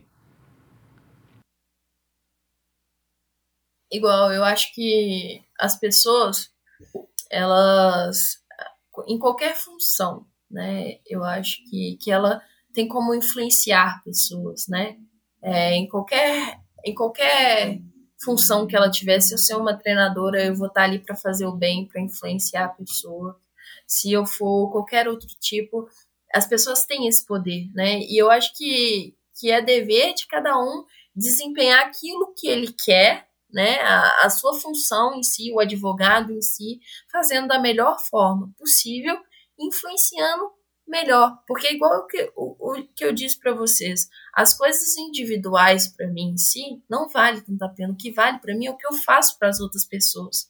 Então, eu encontrei no caminho que eu mais tenho amor, que eu mais amo, que é o esporte, uma maneira de fazer isso, que influenciar pessoas, de correr atrás. Eu que sou uma pessoa que eu sou ambiciosa, sabe? Eu quero muitas coisas. Então, a partir do momento que eu decidi que eu quero ir para as Olimpíadas, aí que formou o meu caminho, sabe? Então, eu quero chegar lá, eu quero estar, eu quero vivenciar esse momento do esporte, eu quero agregar para o esporte, eu quero agregar os meus valores para as pessoas, sabe? Chegar lá é uma conquista minha, sim, mas eu quero fazer que a cada etapa desse processo seja muitas conquistas para as outras pessoas. Seja ele lutando pelos direitos das mulheres, seja eles lutando pelo direito das pessoas no esporte, seja eles brigando por, por pelo espaço, por ser, seja eles é, assim, sempre foi meu sonho poder ajudar as pessoas, sabe? Então, por exemplo, é, quando eu tenho condições, eu dou tudo que eu tenho. Quando eu tenho condições de, de, de fazer alguma coisa, por, por exemplo, comprar cesta básica e doar, eu faço isso. Então, eu acho que, assim, quanto mais uma pessoa cresce na vida, ela tem é, mais poder, digamos, para que ela possa ajudar mais pessoas. Então, é isso o meu intuito, sabe? É crescer muito na vida e poder fazer é, muito por outras pessoas. E o quanto mais eu conseguir alcançar, mais eu quero fazer para outras pessoas. De Itabirito para o mundo, hein? Eu falei, você vai passar o Tele Santana aí como a cidadã mais famosa de Itabirito. Vamos fazer um centro esportivo lá no, no, no, no centro de Itabirito com seu nome, um viaduto. Seu, o primeiro viaduto de Itabirito vai ser o viaduto Marcela Lima Braga Matos. Uma coisa muito legal, assim, é que eu nunca imaginei que uma empresa tão grande assim fizesse um quadro para mim, sabe? Igual a Caloi fez um quadro personalizado para mim. Cara, não é isso pouco, pra mim não. foi então, muito assim, sabe? É até isso que. Então, olha lá. E, e atrás dele tem a minha cidade, sabe? Esse amarelo é, o- é o loirinho, a cor dos seus cabelos, é? É de campeão brasileiro. Aê, garota! E, e aí, atrás aqui Cara, dele. lindo! Eu não tinha visto as frase, estrelas. É, nunca desacredite. Uau. Itabirito, Minas Gerais, que é uma cidade que, assim, eu tenho muito carinho pelas minhas origens. A traseira do triângulo tenho- é verde também, é isso? Isso, ah, é de campeão caramba, é que aqui brasileira. da tela eu achei que fosse preto. Uau, lindo, lindo, É aqui meus lindo. títulos. Aí isso aqui o bulldogzinho, ó. É, então, nós vamos falar do Bulldog agora. Caramba, A meu. minha assinatura. Pô, parabéns, o Edu. Parabéns, viu, Edu? Eu sei que tá ouvindo. Achei que eu fosse encontrar ele na USP hoje para falar que ia gravar com você, acabei não avisando. Mas, meu, lindíssimo esse quadro. Esse quadro ele, ele tem para vender, Marcela? Não, não tem. Ele Ah, foi tá. personalizado pra mim. Meu lindo. Só tem um e é meu. É isso aí. isso aí. Ó, vamos lá para mais uma, uma participação aqui especial. O que falar da Marcela? Olha, eu acho que a Marcela é uma menina que ela tem um potencial incrível e ela vai ter, a gente vai, vai escutar muito da Marcela, vai ter muito que falar. Né? Eu, esses dias eu estava escrevendo para ela, a gente conversou um pouquinho e eu sei que, eu sei, eu sei que a gente vai ter uma estrela brasileira aí na mountain bike, né? É uma questão de tempo, é uma questão, assim, muitas, muitas portas vão se abrir para ela, porque eu acho que ela teve um aprendizado incrível, ela teve uma experiência incrível, é, teve um mentor incrível, que é o Henrique Avancini, e, e o Hélio Souza. E eu acho que esses dois mentores fizeram muita diferença para a vida dela. E a Marcela, ela, ela é sensacional. E eu tenho certeza que a gente vai ter muita honra de ter essa menina representando o Brasil aí pelas estradas afora aí, que eu quando chamo estrada fora, tô falando das montanhas fora, tá? É isso que eu tenho que falar da Marcela. Alessandra Dutra, para quem não sabe, né, psicóloga do Henrique Avancini, já passou pelo Endorfina e psicóloga da equipe da Marcela do Calói Avancini Team. Minha psicóloga e sabe de todas minhas dificuldades, tudo que eu enfrentei, sabe do meu caminho, né, e onde eu quero chegar. E ela é uma das minhas bases. Eu digo que ela e o, o Hélio, principalmente todos esses anos, foram minhas bases. E eu creio que, que eles vão ser muito minhas bases para o grande espaço que eu, que eu tenho a dar, que muitas vezes parece ser passos atrás, mas que no futuro, às vezes a gente tem que entender que as escolhas óbvias nem sempre são os melhores caminhos e os caminhos certos.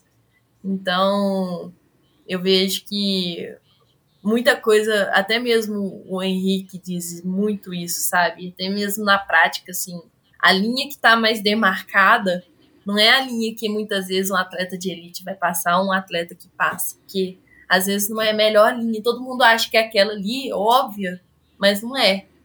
Então, assim, na minha vida, eu agradeço muito por essas bases que eu tenho, para as pessoas que acreditam em mim. Escutar isso é de enriquecer o coração e de saber que tem pessoas que acreditam junto com vocês. Essas pessoas, assim, pare... podem até parecer que te abandonam, mas não te abandonam. Elas estão ali. E o que fizeram por você e fazem por você, isso nunca vai embora.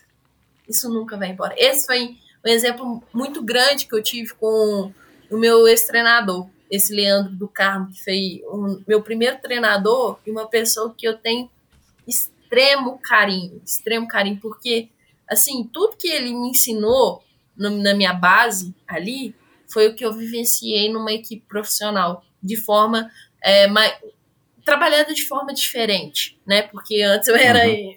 o que, que eu era, tipo, iniciante ali, depois aprendi de outra forma numa equipe. E com isso tudo, né, eu fiz um presente para ele, para entregar, assim, que eu falei, pô, esse é o momento que eu vou entregar para ele. E aí eu percebi que tudo que ele me ensinou e ele me passou foi o que eu apliquei durante todos esse ano. Entendeu? Olha, que legal. Foi tudo que eu apliquei durante todos esses anos. Então, no momento que eu parei de treinar com ele, eu não vejo que ele me abandonou, eu que abandonei, porque tudo que ele me passou continua pelo que eu sou e pelo que eu fiz, só que de maneira diferente, porque é igual eu te disse, a gente acha que é uma linha, né? A gente acha que é aquilo óbvio, que é aquele caminho, mas na verdade, o processo de desenvolvimento, às vezes para uma pessoa é assim, a outra é assim, a outra é assim, mas que no final, o final a gente nunca sabe. É, e isso é que faz o esporte ser emocionante. Larga lá. Exato. Quem que sabe? Novelas a gente até prediz o que, que vai acontecer. Mas o esporte é tanta coisa que a gente não sabe. Exato. E isso é o que dá gosto de. Exato. Exato. É. Porque se não tivesse isso, era mais fácil tirar um ímpar ou já é. decidir rápido antes da largada quem que vai ganhar, né? Não precisava nem ter a competição. Qual tem a bike né? mais cara e pronto. Exato. Olha lá, quem tem a bike mais bonita é. aí? Ah, Marcela Lima. Ganhou, é, pronto. Se fosse, Título é teu. Se fosse a minha personalizada, não ia ter pra ninguém. Olha lá. Ô Marcela, agora a gente está falando tanto desse lado humano e você já falou algumas vezes aqui, claro, na competição não tem história, não tem quadro bonito, não tem historinha comovente, não tem, né? Na hora da do na hora de alinhar para a largada e a hora que dá e o, o, tiro de largada é, é cada um por si e vambora, né? E como é que você faz essa transição, já que você é tão humanizada, né? Porque na hora de competir você não pode ser boazinha, você não pode querer ajudar todo mundo, né? Você não pode querer é, deixar o outro passar, né? Você tem que ter aquela carinha de que não tá doendo, você tem que dar às vezes uma chegar para lá em alguma. Como é que é para você? É, e aí eu já imagino que a Alessandra deva trabalhar bastante com você isso, o método da combatividade. Como é que é transformar você, essa mulher super do bem, boazinha e bem intencionada e, e que sonha alto, numa mulher combativa e olha, se eu tiver que dar uma, né, um chegar para lá para ganhar o meu espaço ou para não perder o meu espaço, é, as outras que se preparem, né? Como é que você faz essa transição? Você tem algum alguma preparação, algum tipo de concentração? Como é que você se torna uma máquina de ganhar na hora de alinhar? É, eu acho que isso foi o que a gente mais tem trabalhado. Porque é muito oh, difícil. Olha lá, olha lá. Ah, eu estou fazendo aqui um, um, pequeno curso aqui de psicologia conversando com os atletas. Olha lá, mas já percebi isso, então. Isso é, é, foi muito difícil para mim entender, mas eu acho que pô, convivi três anos com homem. Dá para ter uma ideia. Porque o que eu vejo é que, assim, o homem, ele tem muito mais essa questão competitiva do que a mulher em si, sabe? Ele tem muito mais esse lado de bicho, assim, sabe? Aquela coisa... Eu acho que é genético, é genético isso, né? Também não dá é para, é, não dá para culpar a gente. Também pera lá, eu tenho que aqui, né, me defender um pouco. Não tô falando que isso é. é ruim, isso aí é sonho para uh -huh. qualquer mulher, pode ter ideia, principalmente não do esporte, né? É sonho para qualquer mulher, tanto que assim, uh -huh. nos meus fundos da, da, das minhas essências, preciosidade, eu tenho isso, sabe? Mas é um poder que eu tenho, só tenho que saber usar. Mas, é, assim, é, é difícil, sabe? Ainda mais eu que tenho um coração muito grande, assim. Mas é o que eu te falei: é o coração limpo e a mente em flex. A mente é que vai decidir, porque a gente não pode ser comandado por aquilo que o nosso cérebro quer. A gente tem que ser comandado por, pelas nossas. É, pelo que o cérebro quer, não, né? Mas pelas nossas vontades, por aquilo que a Marcela quer. Então, é, se eu chegar lá, eu não quero prejudicar ninguém, eu não quero ser desleal a ninguém, mas eu quero meu espaço. E eu quero o primeiro lugar lá do pódio, porque isso é minha vontade individual. E aí entra outra Marcela. Essa Marcela que tem o foco de todos os dias de, de acordar, de treinar, de buscar a sua melhora, de ser uma pessoa melhor para poder ajudar as pessoas, é a mesma Marcela que entra em cena quando ela tá ali. Porque ela sabe que ela lutou muito por isso e ela quer estar tá ali nesse alto desse pódio. Então é essa Marcela que vai lutar. Sem desrespeitar nenhuma que tá ali sem tirar o mérito de nenhuma que tá ali. Porque eu sei que essas que estão ali é. é. porque elas querem muito também, fazem muito por isso. Eu acho lindo, tipo, respeito Exato. e tenho carinho e amor por todas as meninas que estão ali. Porque, igual eu te disse, não é fácil estar tá ali. Mas o espaço é o que eu quero conquistar, é o que eu quero estar tá ali para brigar, entendeu? Dentro de pista a gente tá ali para ser mais rápido e vence quem é mais veloz. Quem é mais veloz vence. Mas fora isso, tem uhum. carinho, muito carinho por ela. Show de bola, cara. Que legal. Isso aí, isso aí. É, esse, esse é o caminho que todo ser humano deveria seguir, né? O mundo certamente seria muito melhor se todo mundo tivesse essa visão, é, mesmo que dentro do esporte, porque eu acho, eu também sempre defendi isso. A competição é a competição. Dentro da competição, a gente tem que assumir esse papel e ponto. Mas fora da competição não há necessidade, né? Você vê, você vê isso no mountain bike, porque como o mountain bike é um esporte individual, por mais que você faça parte da equipe, fez parte da equipe da Raíza, parte da equipe do, do, do Avancini, é, é, só em termos de estrutura, né? Se tem alguém aqui que está nos ouvindo que não entende isso, é, é, só em termos de estrutura, porque não tem é, uma coisa de se ajudar como tem no ciclismo de estrada, né? É, não tem. Então, você acha que no mountain bike hoje, dentro da tua ótica, na tua visão, você acha que o mountain bike ele está, né? Vamos dizer aqui de zero é, a 10, uma escala, zero camaradagem, zero. E paz e amor, todo mundo se deixando ultrapassar e não tem problema se você ganhar de mim e levar o título de campeã brasileira, eu não me incomodo, eu vou te abraçar e vou te amar da mesma maneira. O, o mountain bike está em qual escala aí desse hipotético 0 a 10? Entre a camaradagem e a hostilidade máxima?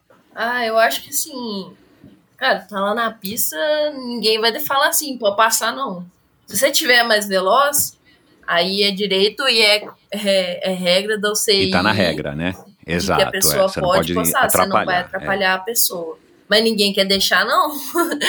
todo, igual eu disse, é todo mundo querendo ocupar o espaço. Mas é, as pessoas ficam é, felizes, assim, dá pra ver é, questão de camaradagem. Um dos exemplos que eu levo muito pra minha vida e vou levar muito pra minha vida é o entrosamento que o Lan tem com o Edson. É, os dois são brigam Ai, que legal. ali, né? Por, por pódio.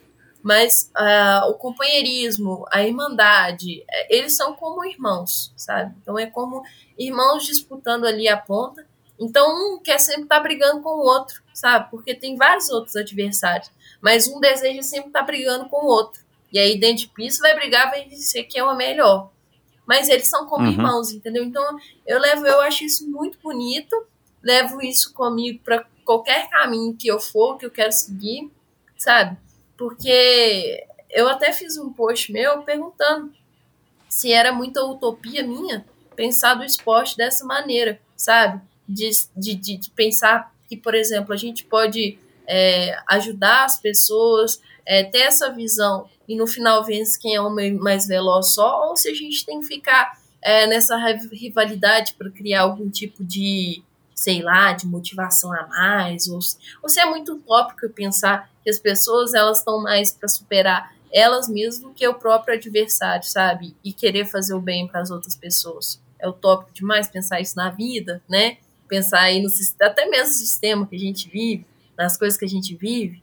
Será? É, eu fiz essa, essa, essa essa reflexão. essa reflexão. É, mas você vai descobrir isso, né? Eu estou descobrindo, você vai descobrir, e a vida é assim, né? Só você conversar com as pessoas mais velhas que você vai perceber. Mas é legal você ter a sua visão, porque não, sonhar não, não, a gente não paga não nada, paga. não custa nada e deixa, e, de, e deixa a vida talvez mais. A, a deixa a vida numa perspectiva talvez melhor, né? Para que a gente viva, a gente sabe que, vi, que a vida não é fácil, a gente sabe que né, existem desgraças, a gente sabe que nem todo mundo é bom, mas talvez seja isso também que deixe a vida tão interessante. De novo, que se a gente morasse num paraíso onde não tivesse nada de errado, onde a gente, a gente em algum momento a gente ia adormecer porque a vida estava tão boa, né? Enfim, é, mas são reflexões filosóficas, cara. Você é, meu, você é um máximo. Como diz a, como disse aqui, até notei, como disse aqui a, a, a Alessandra, né, que é psicóloga, a, a Marcela é sensacional, olha lá. É, ô Marcela, mas e fora da competição, você acha que o mountain bike tem um pouco dessa, dessa camaradagem, um pouco mais desse ambiente menos hostilizado que é o ambiente da competição? Existe? Tipo, você consegue eventualmente treinar com as suas rivais? Eu sei que é difícil, né? Porque cada uma mora num lugar e, e tal, mas assim, de repente você, você sente que existe essa abertura ou é mais ou menos cada um por si, todo mundo voltado para o seu desempenho, para o seu equipamento, para suas redes sociais e não tem muito é, espaço para essa camaradagem fora das, da, das competições, né? Fora, ou até pode ser no ambiente competitivo, mas eu digo não, não dentro da, da largada da prova, né? Então, é, eu penso, eu gosto de lidar com isso de maneira profissional, assim, sabe?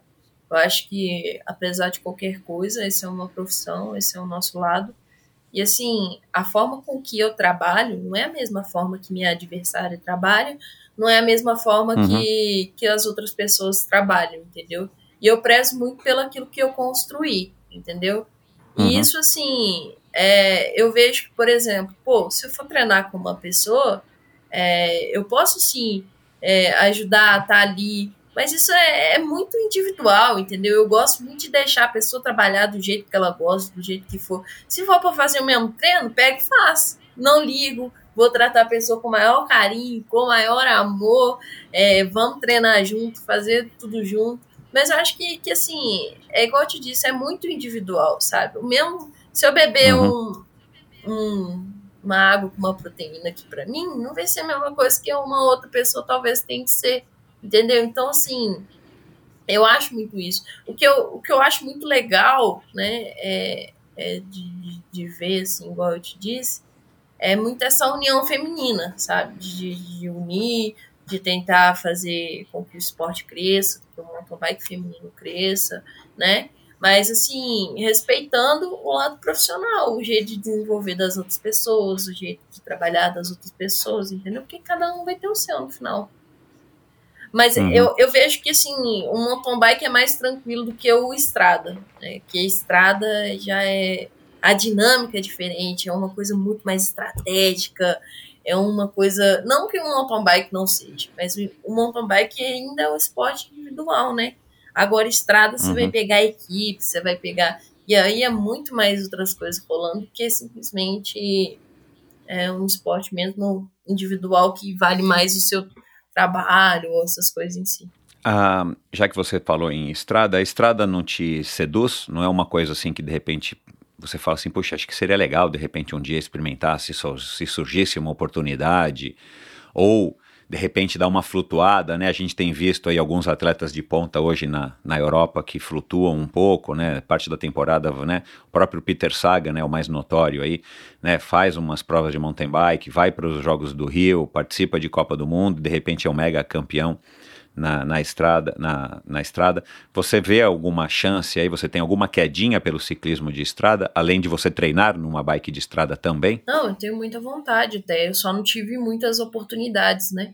Pelas competições e pelo, pela forma com que eu trabalho, eu não tive tantas oportunidades, mas eu sinto que, que eu preciso sim dessas vivências, é até importante para para minha carreira, assim. Então, para o próximo ano, se eu conseguir encaixar é, algum tipo de prova, eu vou Ótimo. tentar. Legal. Porra, legal demais, porque é, vai ser mais interessante pra gente aqui, né? Tá podendo acompanhar e, e torcendo por você. É, a Helena Coelho, que é uma ouvinte, né? Eu até te falei aqui antes da gente começar a gravar, é uma ouvinte aqui do Endorfina faz muito tempo e certa, até de certa maneira uma, uma certa maneira não, ela é uma, uma colaboradora. Ela também apresenta aí é, um podcast, ela tem um coletivo, é, o podcast dela é Mulheres de Gravel, ela também participa do Beco da Bike, enfim. É, não conheço ela, ela é de, ela é de, de Vitória, mas mora em BH. Ela, quando eu, ela que me sugeriu gravar com você, porque falou que o teu podcast lá no Powerlink, no Powercast, Powerlink, né, o Powercast. Powercast, agora me confundi, desculpa Ana, desculpa, Powercast, foi muito legal e tal, e ela mandou aqui algumas perguntas que eu vou tomar aqui a liberdade de, de passar para você, porque eu achei muito pertinentes com o tema aqui da nossa conversa. É, primeiro, ela está falando aqui o seguinte: é, que a gente já passou um pouco por isso, mas eu queria que você é, falasse um pouco mais diretamente. Né? Você é uma menina que resolveu estudar, você é inteligente, você disse isso, né? Que você é inteligente, que você sempre foi certinha, né? Você é o tipo daquela menina que eu digo aqui de vez em quando que na minha época da escola dava raiva, né? Tipo assim, a menina que senta na frente, a menina que só tira 9, quando tira 10, quando tira 10, quer dizer, só tira 10, quando tira 9 reclama que foi mal. Caramba, a gente suando lá para tirar um 5 e olhe lá e fala, meu Deus do céu, do que, que ela tá reclamando? Mas enfim, é, quem que te também te, te deu esse toque, te deu essa clareza e quem que te, que te estimulou, se é que houve alguém, e fez você compreender, porque nessa tua idade, é, por exemplo, eu gravei agora faz pouco tempo com o Vinícius, o Vinícius Rangel. O Vinícius Rangel, ele brincou comigo que ele mal lê um livro, né? Ele já tá, é, ele já tá naquela, ele, ele é daqueles meninos tipo, eu, eu também talvez não fosse como ele, mas eu também não era como você, né? Eu tava mais perto dele do que perto de você na minha época de, escola. Mas assim, você percebe que ele já tem uma outra pegada, né?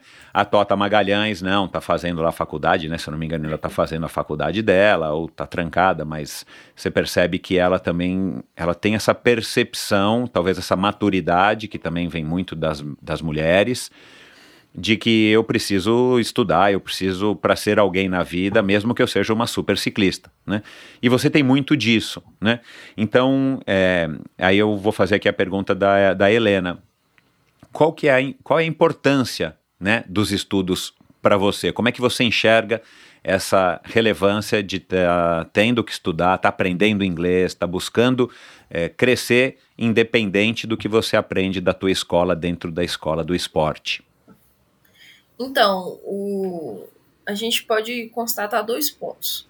Primeiro ponto é que eu faço porque eu amo, sabe? Então eu, eu tenho isso como hobby e é minha paixão estudar, eu adoro, né?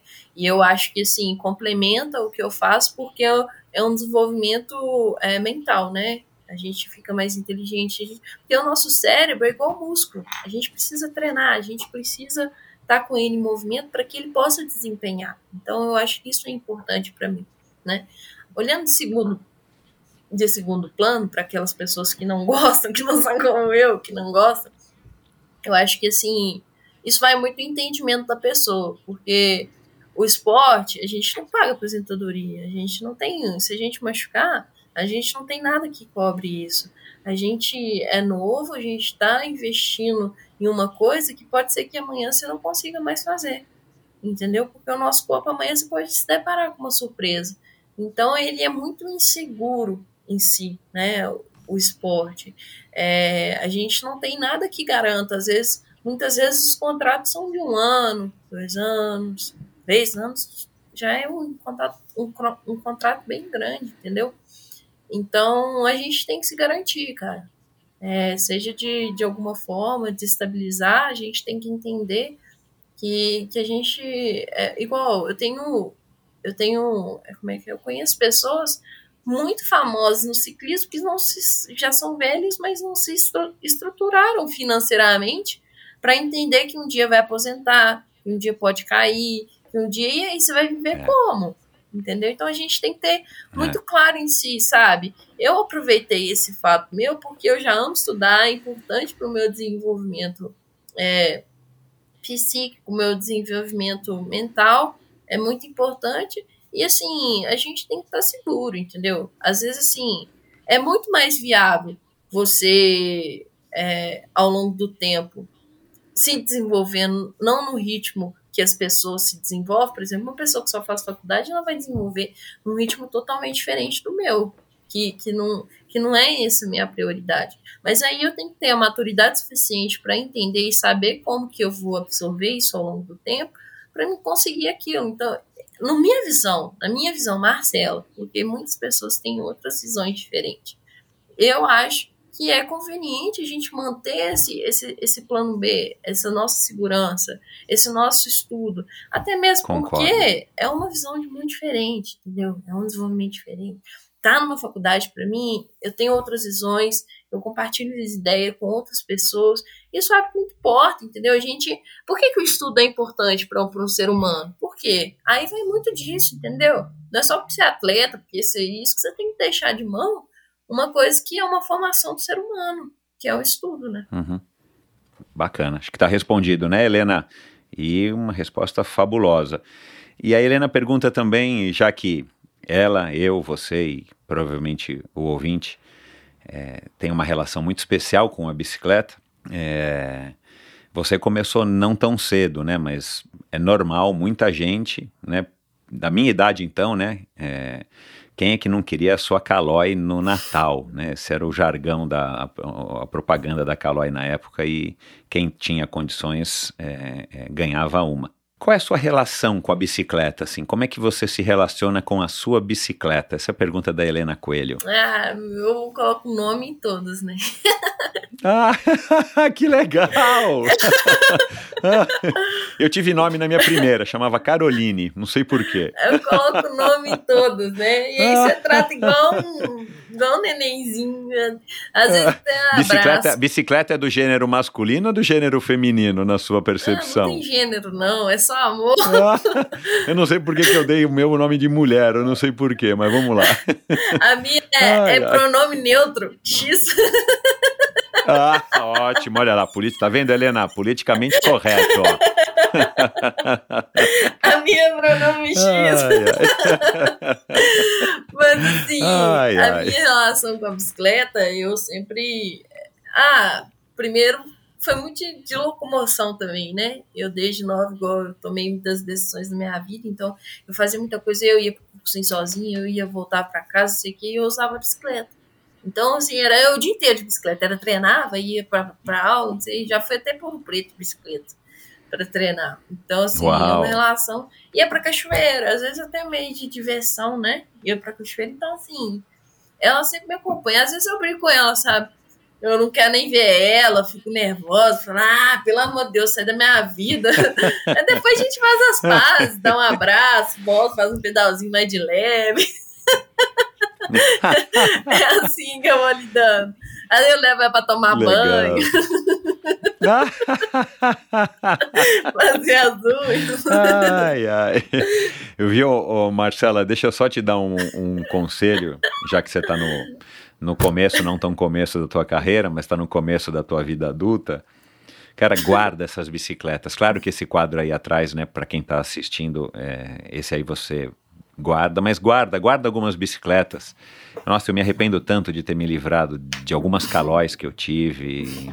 Cara, guarda, porque isso também conta a nossa história. Já que você né, é, vai ter uma carreira é, louvável e segundo a, a, a Alessandra, vou citar aqui de novo, você vai brilhar muito no cenário do mountain bike. Cara, é legal a gente ter, porque a hora que a gente olha para nosso é, mini é, museu de bicicletas, isso também traz memórias bem interessantes e ainda pode servir para alguma coisa, né? Para para ilustrar o seu escritório, o seu centro de treinamento ou o seu complexo de esportes aí no, em Itabirito. É, e a outra pergunta da, da, da Helena, que é uma pergunta que eu ia te fazer antes da gente acabar a nossa conversa. É, você disse que você sabe bem onde você quer chegar, né? Você disse que é uma mulher. É, eu percebi, né, que você é uma mulher muito decidida, muito é, é autoconfiante. Aonde que você quer chegar? Assim, o que que para você seria o máximo se você pudesse hoje se transportar para quando que você falou? 2032, 2038. E você se aposentando ou já aposentada e você olhar para trás e você dar uma olhada na tua carreira, né, ou dar uma olhada no teu currículo, ouvir lá atrás esses podcasts que você gravou em 2021, ah, o podcast que eu gravei com o Michel, é, o que que você, é, assim, o que que te, te, encheria mesmo de orgulho, assim, se você tivesse é, é que dizer hoje com a sua cabeça de 21 anos, assim, o que que mais você é, gostaria de ter, de ter deixando, de ter deixado aí como um legado na sua carreira como ciclista? ganhar as Olimpíadas. Eu acho que. Ganhar as Olimpíadas? Sim. Esse é o teu sonho máximo? Sim. Ah, sem sobra de, de dúvidas, assim. O, o, o que, que você acha que você encontraria se você vencesse? Ou o que, que o Henrique já contou para vocês? Que eu perguntei aqui para ele, né, quando a gente gravou, acho que é a segunda vez. Ele eu não lembro se foi a primeira, não, acho que foi a primeira que ele tinha acabado de, de ser o campeão mundial. Eu falei, pô, como é que tá aí no Olimpo, né? Não tem ninguém do seu lado, você só olha para baixo, né? Qual é que é a sensação que você tem de estar no lugar mais alto do mundo? Eu não vou me recordar o que, que ele disse. Mas assim, o que, que você espera encontrar se você conquistar o ouro olímpico? Que você quer tanto? Então, é, eu realmente olhar para trás e ver de onde eu comecei do que eu tinha, de quantas pessoas não acreditaram em mim. É, quando eu disse que eu queria, muitas vezes deparei por pessoas que conquistaram é, muito mais fáceis coisas ah, ao meu lado, mas eu não me deixei levar porque cada pessoa tem seu tempo. E ver, ver tudo isso, sabe? Ver que, que quem está do seu lado realmente não estava, os meus pais. Então, eu creio que é isso, sabe? Deparar com, com, com um ouro olímpico seria isso, sabe? Atingir ali o teto máximo do esporte, o lugar mais sonhado de tudo, que estão no esporte, olhar para trás e ver que, que isso tudo não bastou de, de acreditar realmente que a gente pode chegar lá e que a gente vai, que, a pessoa, que quem acredita alcança. Independente de qualquer muro que tiver na frente para tampar, quem, quem vai buscar lá vai correr atrás fermente disso. Se a gente pudesse. Não sei se você está aí com a sua mãe aí na, na tua casa, ou se você está aí com ela, enfim, mas se a gente pudesse chamar a, a Rosângela, sua mãe, aqui agora e perguntar para ela o que, que ela vê em você de melhor ou a melhor qualidade que ela vê em você como ser humano, assim, o que, que você acha que ela diria ou você sabe que ela diria? Eu não sei. não sabe? Pior que eu não sei. Mas eu só sei que. ah, minha... É tua fã número um? Minha família ou teu pai? acredita em mim mais que qualquer uma pessoa acredita. E assim, uma das pessoas que ainda mais acreditava mais em mim era meu irmão, sabe? Isso eu levo muito uhum. comigo era boca cheia uhum. para falar com todo mundo e muito forte, entendeu? Então, assim, é, eu creio que na minha família, é, nas pessoas ao meu redor, eu deixei muito isso, porque quando eu comecei, igual eu te disse, né, pelo, pelo pouco que eu conquistei até hoje, tudo, eu falo, tudo na minha vida foi muito suave. Tudo que eu conquistei, nada veio de mão beijada. Eu nunca tive, é, igual eu te disse, um talento exorbitante, uma performance exorbitante. Nunca tive dinheiro, não fui, não sou criado em berço de ouro, nunca fui. Sempre tive que ralar muito. Então eu, eu vejo que assim, pela, pelos meus passos e pelo que as pessoas que estão ao redor e me conheceu desde de quando eu não tinha nem bicicleta. Eu peguei a bicicleta do meu pai emprestada e falei: Eu quero fazer isso, eu vou fazer isso. Meu pai querendo tirar a bicicleta de mim, eu não deixava, falei, não, eu vou. Quebrar a bicicleta, não tinha cinco reais para regular uma marcha de bicicleta. Então, as pessoas que estão ao meu redor realmente veem isso e acreditam nisso e sabem que, assim, não foi fácil para uma menina de 15 anos sair, 16 anos, com dois malabikes de 25 quilos cada um numa rodoviária que não tem estrutura nenhuma para ir atrás dos seus sonhos, brigando com todo mundo, desistir do seu maior sonho, que é a federal, eu acho que assim, eles veem isso e eles acreditam muito em mim. Isso é super simbólico, né? Assim, é, não é verdade, é uma passagem, se você parar para pensar isso que você acabou de, de escrever, é, e que você deve contar sempre que você tiver oportunidade, depois passar isso para a tua família, para os teus filhos, e, e, enfim, para quem você tiver influência no mundo do esporte, no mundo da vida, porque é, é, é, muito simbólico. É você, garotinha na época, largando o que talvez fosse o melhor caminho, ou o caminho mais tradicional, né? Ou o caminho esperado, o caminho mais, talvez não tão simples, mas menos complicado, e você arriscar e se jogar no mundo em cima de uma bicicleta para buscar o que você sentia lá dentro que estava que estava é, é, eminente, você só precisava dar vazão para aquilo. Então é muito bacana, parabéns mesmo. Isso é, é, é, bem emocionante da gente ouvir isso de você, ainda mais tão novinha, né? Que aí você vai voltar aqui para o endorfina talvez com 25, talvez com 28, talvez com 43. É, e, e, você vai lembrar disso, e eu vou lembrar isso aqui da nossa conversa nesse finalzinho aqui de 2021. É, você falou que teve muita gente que não acreditou em você. Isso, isso também é uma coisa bem comum, né? A gente se depara com algumas pessoas na vida que talvez a gente não devesse se deparar, né? Mas às vezes elas também trazem alguma coisa pra gente de negativo que acaba nos fortalecendo, né? São, são talvez provações ou são obstáculos que a gente tem que enfrentar para justamente reforçar a nossa autoconfiança, reforçar a nossa crença e poder identificar né, o que, que é legal, o que, que não é legal. De novo, aquela, aquela mesma conversa que eu falei agora há pouco. Se tudo fosse as mil maravilhas, é, talvez não seria tão bacana, né? Se, o que, que seria do doce se não tivesse o salgado, não é? Então, é, nessa, nesse, nesse sentido, assim, o que, que foi mais esdrúxulo que você ouviu de alguém e que você não se deixou levar né, por uma opinião, um conselho, ou uma frase de desincentivo e que você aprendeu, cara, eu nunca mais vou falar isso, nunca, nunca vou falar isso para ninguém, porque da maneira como essa pessoa falou para mim, cai tão mal, que primeiro que não tem sentido nenhum falar, né? Porque não, não faz sentido um, de, um depreciar o outro. Mas tá aí que eu aprendi.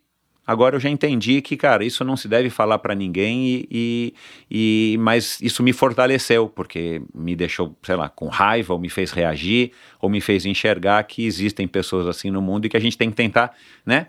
Se esquivar dessas pessoas que são as pessoas que colocam a gente para baixo. Você consegue se lembrar de alguma coisa?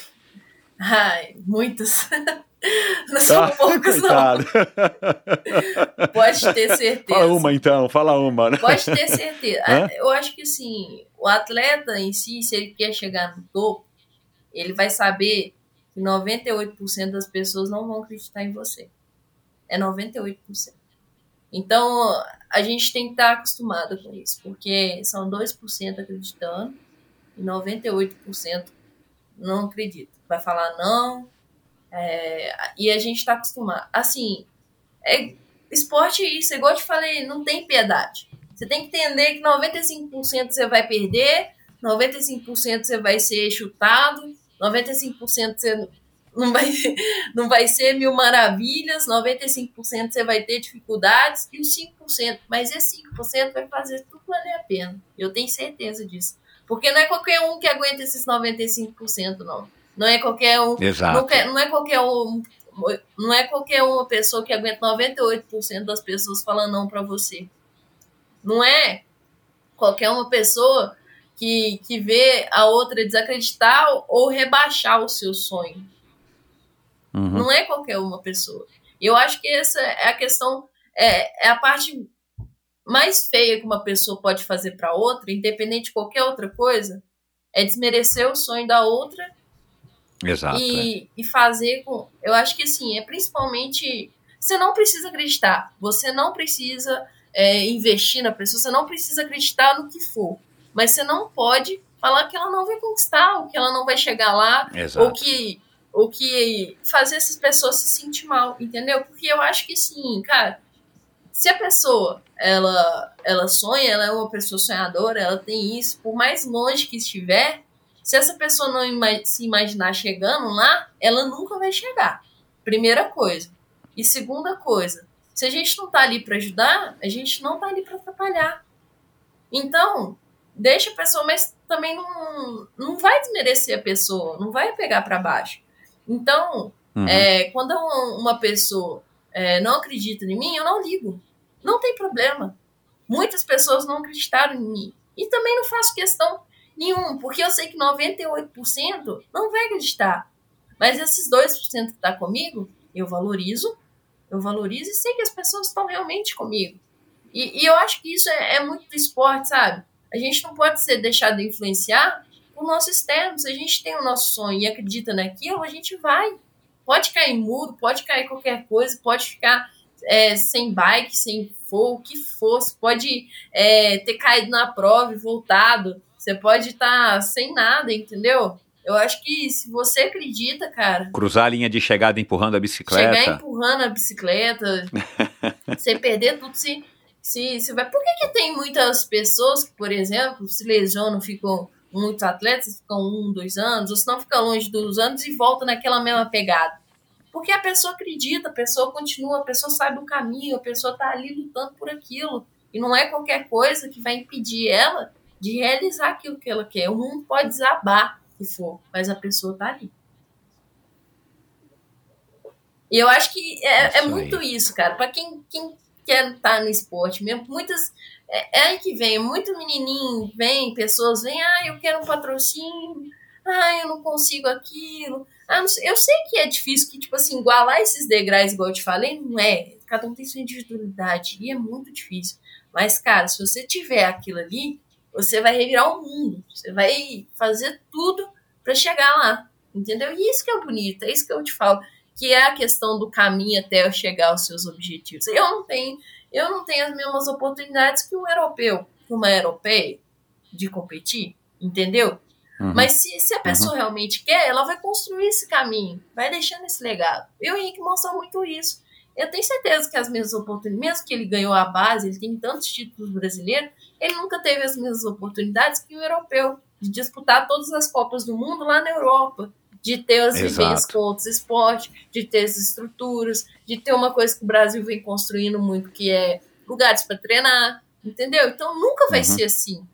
E aí que é que está o meio de se desenvolver, de, de encontrar as formas, as suas formas, junto com, com, com absorvendo com as experiências que você tem com as pessoas que, que te, te passam isso, de chegar onde que a gente vai, quer chegar.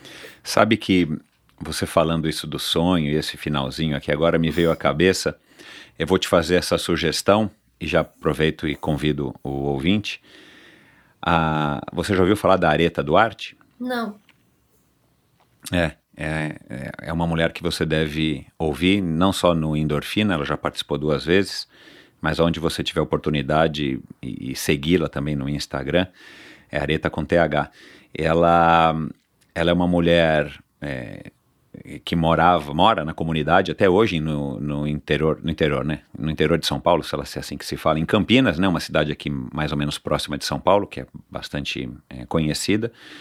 E ela é negra, né? É mulher e ela vive nessa comunidade há muitos anos, desde que nasceu. Se eu não me engano, ela deve ter uns 30 agora, me, me perdi na idade dela, mas ela não é, ela não é tão jovem quanto você, nem tão velha quanto eu. E ela conseguiu fazer é, educação física, a primeira mulher a cursar a faculdade da família dela ela, desde muito jovem, sabia que ela teria que seguir esse caminho, né, para minimamente ter mais chances na vida, já que ela é uma mulher, já que ela é negra, já que ela é de uma origem muito humilde. E aí ela acabou é, conhecendo o mundo do montanhismo, que é um mundo branco, de pessoas de poder aquisitivo mais alto, e ela foi trabalhar então numa agência de escalada super famosa aqui no Brasil, chamada Grade Six, que fica também em Campinas. E ela começou a viajar o mundo, é, fazendo algumas escaladas já de alta montanha, mas ela nunca teve o sonho ou o desejo, é, ou talvez ela até disse aqui, não me recordo, é, a vontade né, de escalar o Everest. E claro que ela sabia, né, que ela ela não se via nesse mundo porque você olha qualquer foto, se você procurar agora no Google ou no Instagram, qualquer foto de Everest, você vai ver pessoas brancas, né, talvez de uma outra faixa etária, e você já imagina que tem uma outra condição social e tudo mais, até porque escalar o Everest custa uma pequena fortuna, né, acho que é, é, custa cerca de 400, 500 mil reais no câmbio de hoje. E ela, um belo dia, em 2019, ela viu uma foto do Everest no escritório onde ela trabalha e ela falou: Eu quero escalar o Everest. Ela sonhou em escalar o Everest. Ela nunca tinha tido a vontade. e acho que foi em novembro ou dezembro de 2019. Quando foi abril, março, abril de 2020, ela lançou um projeto. Eu vou escalar o Everest, chama Dareta no Everest. E eu fiquei sabendo através de uma outra convidada, a Rosita, muito querida, e trouxe ela aqui no Endorfina para entender quem era essa mulher e o que, que ela queria, como é que ela planejava fazer. E ela, ela disse: o apartamento, a casa onde eu moro é, com a minha mãe é, vale muito menos do que o valor que eu preciso arrecadar para escalar o Everest. E eu só tenho a vontade, eu não tenho recurso, mas eu tenho muita vontade e tenho muitos amigos.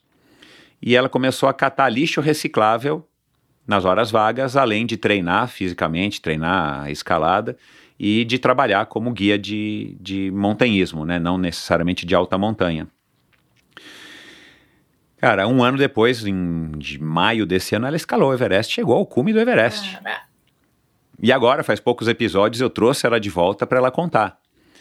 Você ouvir a história dela tem muito a ver com essa questão aí que você falou do sonho, sabe? Ela teve muitos desincentivos, ela teve desincentivos naturais, que é a, ba a, barreira da grana, a barreira do fato dela ser negra. Ela foi vítima de racismo no Everest, por incrível que pareça, dentro da, do próprio grupo dela.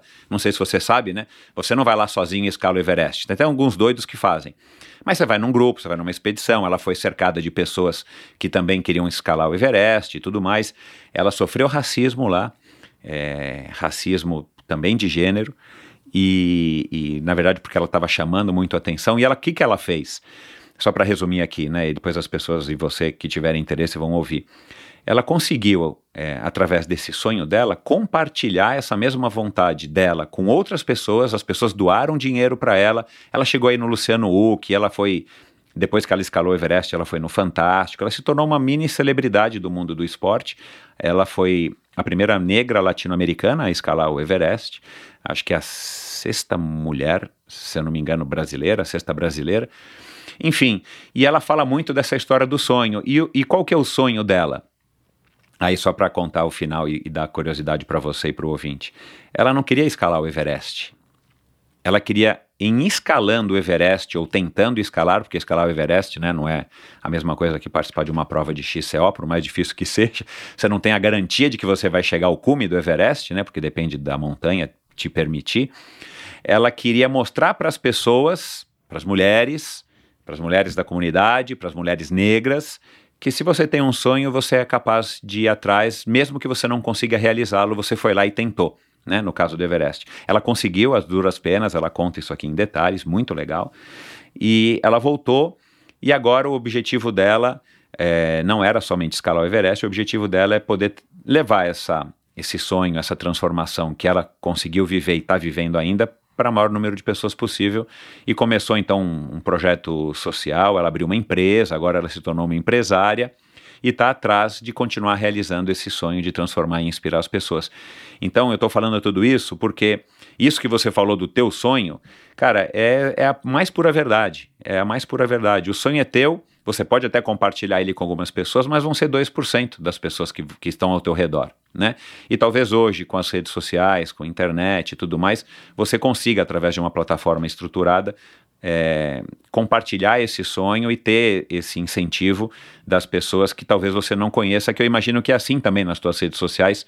Você que tem lá, a última vez que eu olhei, mais de 75 mil seguidores no Instagram, cara, que é um número excelente, né? É, então, assim, são pessoas que de alguma maneira compartilham com você alguns ideais, ou se espelham em você, ou admiram você pelo quem, por quem você é, pelos títulos que você conquista. Então, essa plataforma é, do esporte ela é muito transformadora e o caminho que você escolheu, eu acho que é um caminho muito feliz e muito acertado. Então, parabéns mais uma vez. Antes da gente encerrar aqui, eu quero saber: você vai é, algum dia tentar aplicar esses teus, essas tuas práticas de natação e de corrida num triatlon off-road, né, onde você vai poder fazer todo o seu desempenho máximo do mountain bike, mas também nadar e correr por algumas trilhas lá em Ilhabela ou não me recordo agora em Ubatuba que tem, se eu não me engano, X-Terra. É, como é que você encara isso também? Ah, eu, pre... eu sou ah, sou alucinada por esporte, né? E eu não me vejo uhum. longe disso. E assim, eu sempre uhum. tive. Eu, eu amo nadar, eu amo água. Quando, minha, quando eu nasci, minha mãe estava fazendo natação. Assim, desde nova, menininha, eu estava na água. Ai, olha que legal. Então eu tenho um, um carinho muito especial pela água e pela bike, assim. Então eu acho que futuramente eu gostaria. Eu acho que quando eu ficar mais velha, eu acho que isso é uma prova para para pessoas, no meu caso, assim, né? Quando eu ficar mais velha, correr um Iron, Aham. sabe? Uma coisa assim. Uau! Uau, que legal. Eu tenho muita vontade de, de depois que eu aposentar do, do ambiente de alto nível do, do mountain bike, correr de forma não tão alto nível, mas de forma mais. é, do meu jeito. Do meu jeito, não sei se vai ser muito amador, porque Mas- eu sou tão competitiva, mas. mas Então, mas, Mas mas Marcela, mas deixa eu te falar. Então, eu já recebi aqui nesse endorfina aqui, eu já recebi um campeão mundial do Ironman do Havaí, que você sabe, né? Que a, Nossa a. Olimpíada do Aham. triatlon é o Ironman do Havaí, né? O triatlon olímpico ele é legal, mas ele não pesa tanto para a maior parte dos triatletas quanto o Ironman do Havaí. Ele é campeão mundial Nossa. do Ironman do Havaí, se eu não me engano, com 65, 66 anos. Caraca! Então, é, o triatlon tem essa, essa vantagem, né? No, no mountain bike você vai se tornar master. E aí eu não sei se tem divisão de categoria dentro dos masters. Mas no triatlon não, você pode ser campeã mundial na sua faixa etária de 40 a 45 anos, olha lá, Então, né?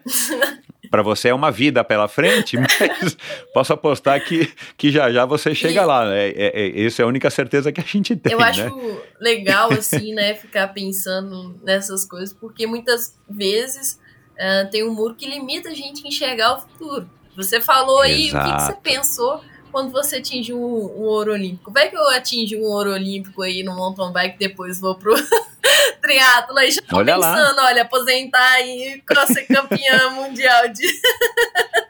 Olha lá, olha lá. É, Bom, isso aí, eu chamo isso aí. Isso negócio de é ter. dobras. De ficar se imaginando de outras formas. Eu acho isso legal. Aham, legal. O importante é ter essa força, esse, é, né, esse drive interno que você já, já nasceu com ele. Aproveite, viva mesmo intensamente aí cada fase da sua vida, porque é, a vida é uma maravilha e, e você está num caminho muito certo, apesar da pouca idade. Marcela, quem quiser entrar em contato com você, quem quiser conhecer mais, quem quiser mandar perguntas, te mandar um abraço, um parabéns, é pelo Instagram. Qual que é a melhor maneira de. Eu vi que você tem LinkedIn, você tem um canal no YouTube que está meio. Parece que está meio parado, né? Mas, é, aliás, você, você lida, eu entendo, né? Pelo meu pouco conhecimento, que você já está lidando super bem com as redes sociais. Essa é uma vantagem da idade, aproveite isso aí também, né? Porque praticamente você cresceu nesse universo. É, como é que é a melhor maneira das pessoas entrarem em contato com você? Eu acho que pelo Instagram mesmo. Instagram? Uhum. E para quem, pra quem é, gostaria de forma mais formal ou até mesmo comercial, pode entrar em contato pelo meu e-mail, que fica até mesmo lá no, no Instagram, tem como acessar o Aham. meu e-mail, pode me enviar por lá. Mas o meio mais fácil de me encontrar é pelo Instagram mesmo, pelas mensagens lá. É você mesmo que responde ou você já tem um Não, assessor, uma mesmo, assessora? E, e eu levo isso como com muito carinho, assim, sabe? Eu poder responder. Igual, muitas vezes é, teve até uma moça ontem, um, esposo pediu para mim enviar uma mensagem para a moça que ela tinha caído, sabe? Três vezes e tava querendo continuar. E aí eu mandei, ela falou, não vou nem dormir à noite. Eu acho isso. Eu, eu fico, eu fico feliz com isso? Porque as pessoas têm muito Então. carinho pela gente. Eu fico, nossa, eu que tô feliz pelo carinho que vocês têm comigo. É, é. Essa, a gente, voltando né, àquilo que você falou aí bastante aqui no nosso podcast, é, às vezes é tão pouco que a gente precisa fazer para deixar alguém feliz, né? Não custa nada. Ainda de quebra deixa a gente feliz É, também, né? Isso já é comprovado, né? A hora que você faz um, né? Você doa um trabalho, você faz uma ação voluntária, você faz o bem, é, isso volta para você também, Com né? Não é só para o certeza. outro que você está fazendo, né? É o que eu estou agora na fase com a minha filha mais nova de 5 anos, tentando ensinar para ela que gentileza gera gentileza. né? Enfim, Marcela, muito obrigado, adorei. Conversa fantástica, juro. Foi uma das melhores do ano para encerrar o ano aí, já que esse podcast vai ao ar aí num dos, dos últimos dias do ano.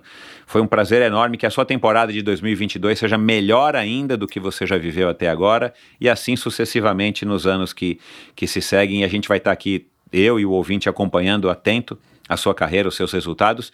E já fica aqui o convite. É, a gente não precisa esperar o ouro olímpico em 2023 em Paris, mas de repente, quando você conseguir a vaga, você, você 2024, você volta aqui e depois você volta também depois dos Jogos de Paris, combinado? 2024 eu volto pra gente bater mais papo. Ah, que legal, Marcela, muito obrigado, eu adorei, ah, viu? eu que agradeço pela oportunidade, assim, desculpe se às vezes eu sou meio distante, meio disperso, mas igual eu falei, às vezes a vida é muito corrida, mas eu fico muito feliz de estar aqui, compartilhar com vocês, eu gosto muito dessas conversas, assim, que mostram é, outros lados do esporte, mostra demonstra quem eu realmente sou, minha essência. Então, muito obrigada por conseguir retirar isso de mim, passar para o ouvinte. O trabalho que você faz é muito legal e eu espero que quem ouviu esteja gostando. E pode ter certeza que eu vou estar muito feliz se vocês forem os 2% que acreditam em mim. É, exatamente. Aqui, ó, nossos ouvintes, a nossos a, a, a, os ouvintes do Endorfina, eles correspondem somente a essa parcela dos 2% que te incentivam. Pode ter certeza, não é certeza, que eu conheço o meu ouvinte, isso eu conheço. Então pode ter certeza que todo mundo que ouviu faz parte sim dos 2% que querem ver você cada vez melhor, cada vez mais para frente e, e espalhando as mensagens que você espalha, não somente através dos seus resultados, mas através do seu, do seu ser, né? Dessa mulher que você é, que é uma mulher muito madura, fantástica, como disse a, a, a Alessandra, a Marcela é sensacional, estou eu aqui assinando embaixo. Muito obrigado mais uma vez e um bom ano para você, para tua família, para todo mundo. Para você também. E é isso, muito obrigado pela sua audiência. É, espero que você tenha gostado também dessa conversa. Que menina bacana, que menina profunda, madura. E durante a nossa conversa aqui, a gente falou aí de diversas pessoas que já passaram pelo endorfina e eu não posso deixar de lembrar aqui algumas delas. É, caso você não, não, não tenha ouvido, acho que vale a pena você ouvir. Nesse mesmo lugar onde você está ouvindo aqui esse podcast, você encontra todos os episódios do Endorfina. Eu quero começar aqui pela Alessandra Dutra e agradecer mais uma vez a sua participação, Alessandra. Quero agradecer aqui também a Raíza Golão, gentil, gente boa demais. Preparem-se porque já estou agendando com ela aí agora em 2022 uma volta, a segunda é, passagem da Raíza pelo Endorfina. E nós falamos aqui da Tota, que já passou por aqui, o Vinícius Rangel, Tota Magalhães, Vinícius Rangel, os dois Avancines, o pai, o Rui, e o filho, o Henrique, participou duas vezes. A gente falou aqui do Miguel Hidalgo.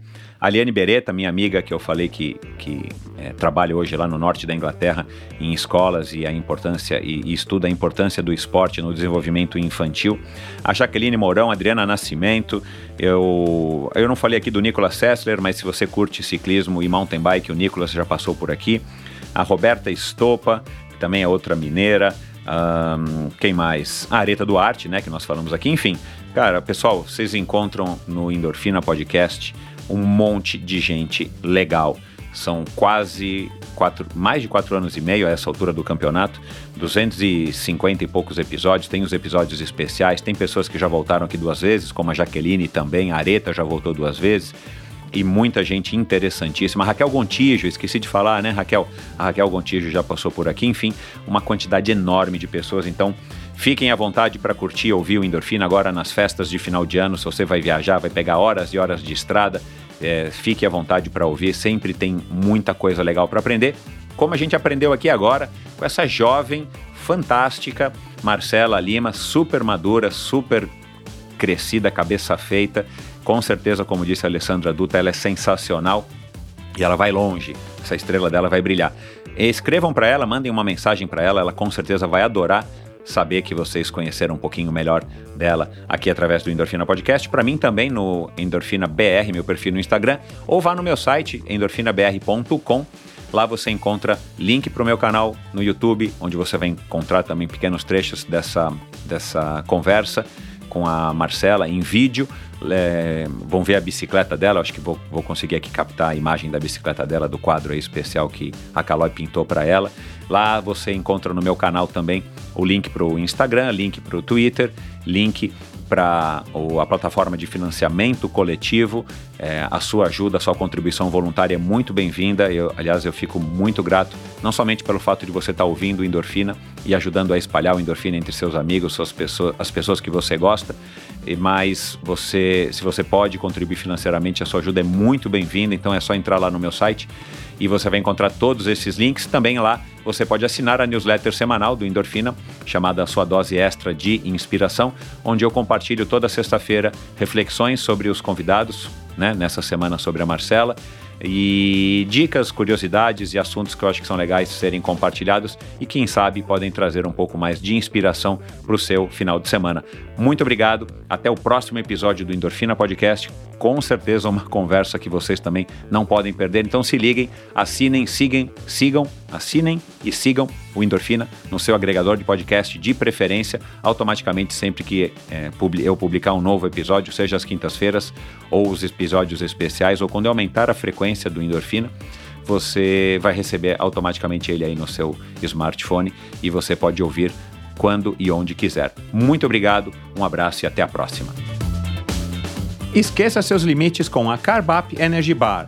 O novo lançamento revoluciona o mercado ao criar a categoria de barras energéticas, máxima energia e nada mais. Já disponível no site probiotica.com.br e nas melhores lojas especializadas do Brasil. E você aí, já rodou de Mavic? Em 1999, a Mavic lançou a lendária Crossmax UST, que foi simplesmente a primeira roda tubeless do mercado.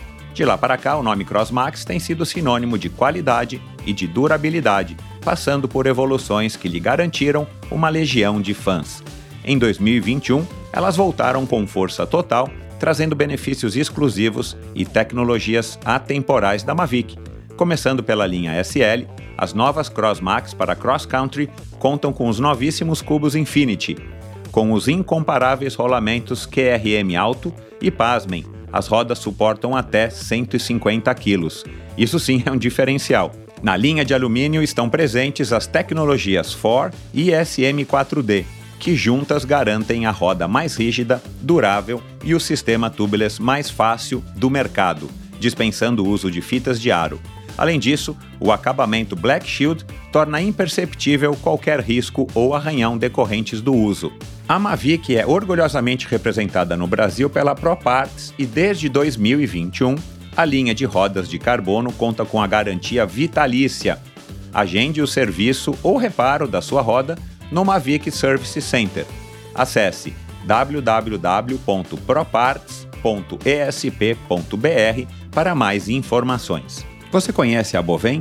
Há mais de uma década, a Bovem gerencia projetos e negocia a entrada de novos clientes no mercado livre de energia. Com uma equipe experiente, a Bovem se compromete com os bons resultados, atuando através de escritórios espalhados pelo Brasil. Descubra as vantagens de ser livre e saiba se a sua empresa também pode ingressar neste mercado. Seja livre, fale com a Bovem. Bovem, energia que inspira. Visite bovem.com.br e siga a Bovem no Instagram no arroba bovem energia.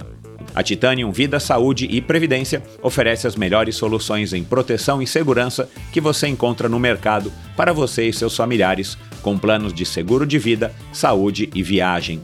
A Titanium oferece serviços para o seu bem-estar, como o seguro de vida resgatável, que além de resguardar e proteger o futuro das pessoas que você ama, você tem a opção de resgatar os valores em seu seguro para utilizá-los no que quiser ou precisar.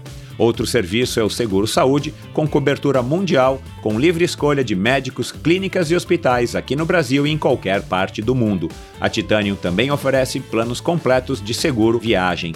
Siga titanium.consultoria. Não conte com a sorte, conte com a Titanium. Obrigado por ouvir esse episódio do Endorfina. Acesse o endorfinabr.com, vá no post do episódio de hoje para conhecer um pouco mais sobre o meu convidado e alguns assuntos abordados em nossa conversa. Lá você ainda encontra todos os episódios do Endorfina. Siga o Endorfina BR no Instagram e confira imagens inéditas e inusitadas dos meus convidados. Participe enviando comentários e sugestões. Se você curtiu, colabore assinando Endorfina no seu agregador de podcasts preferido e compartilhando com seus amigos.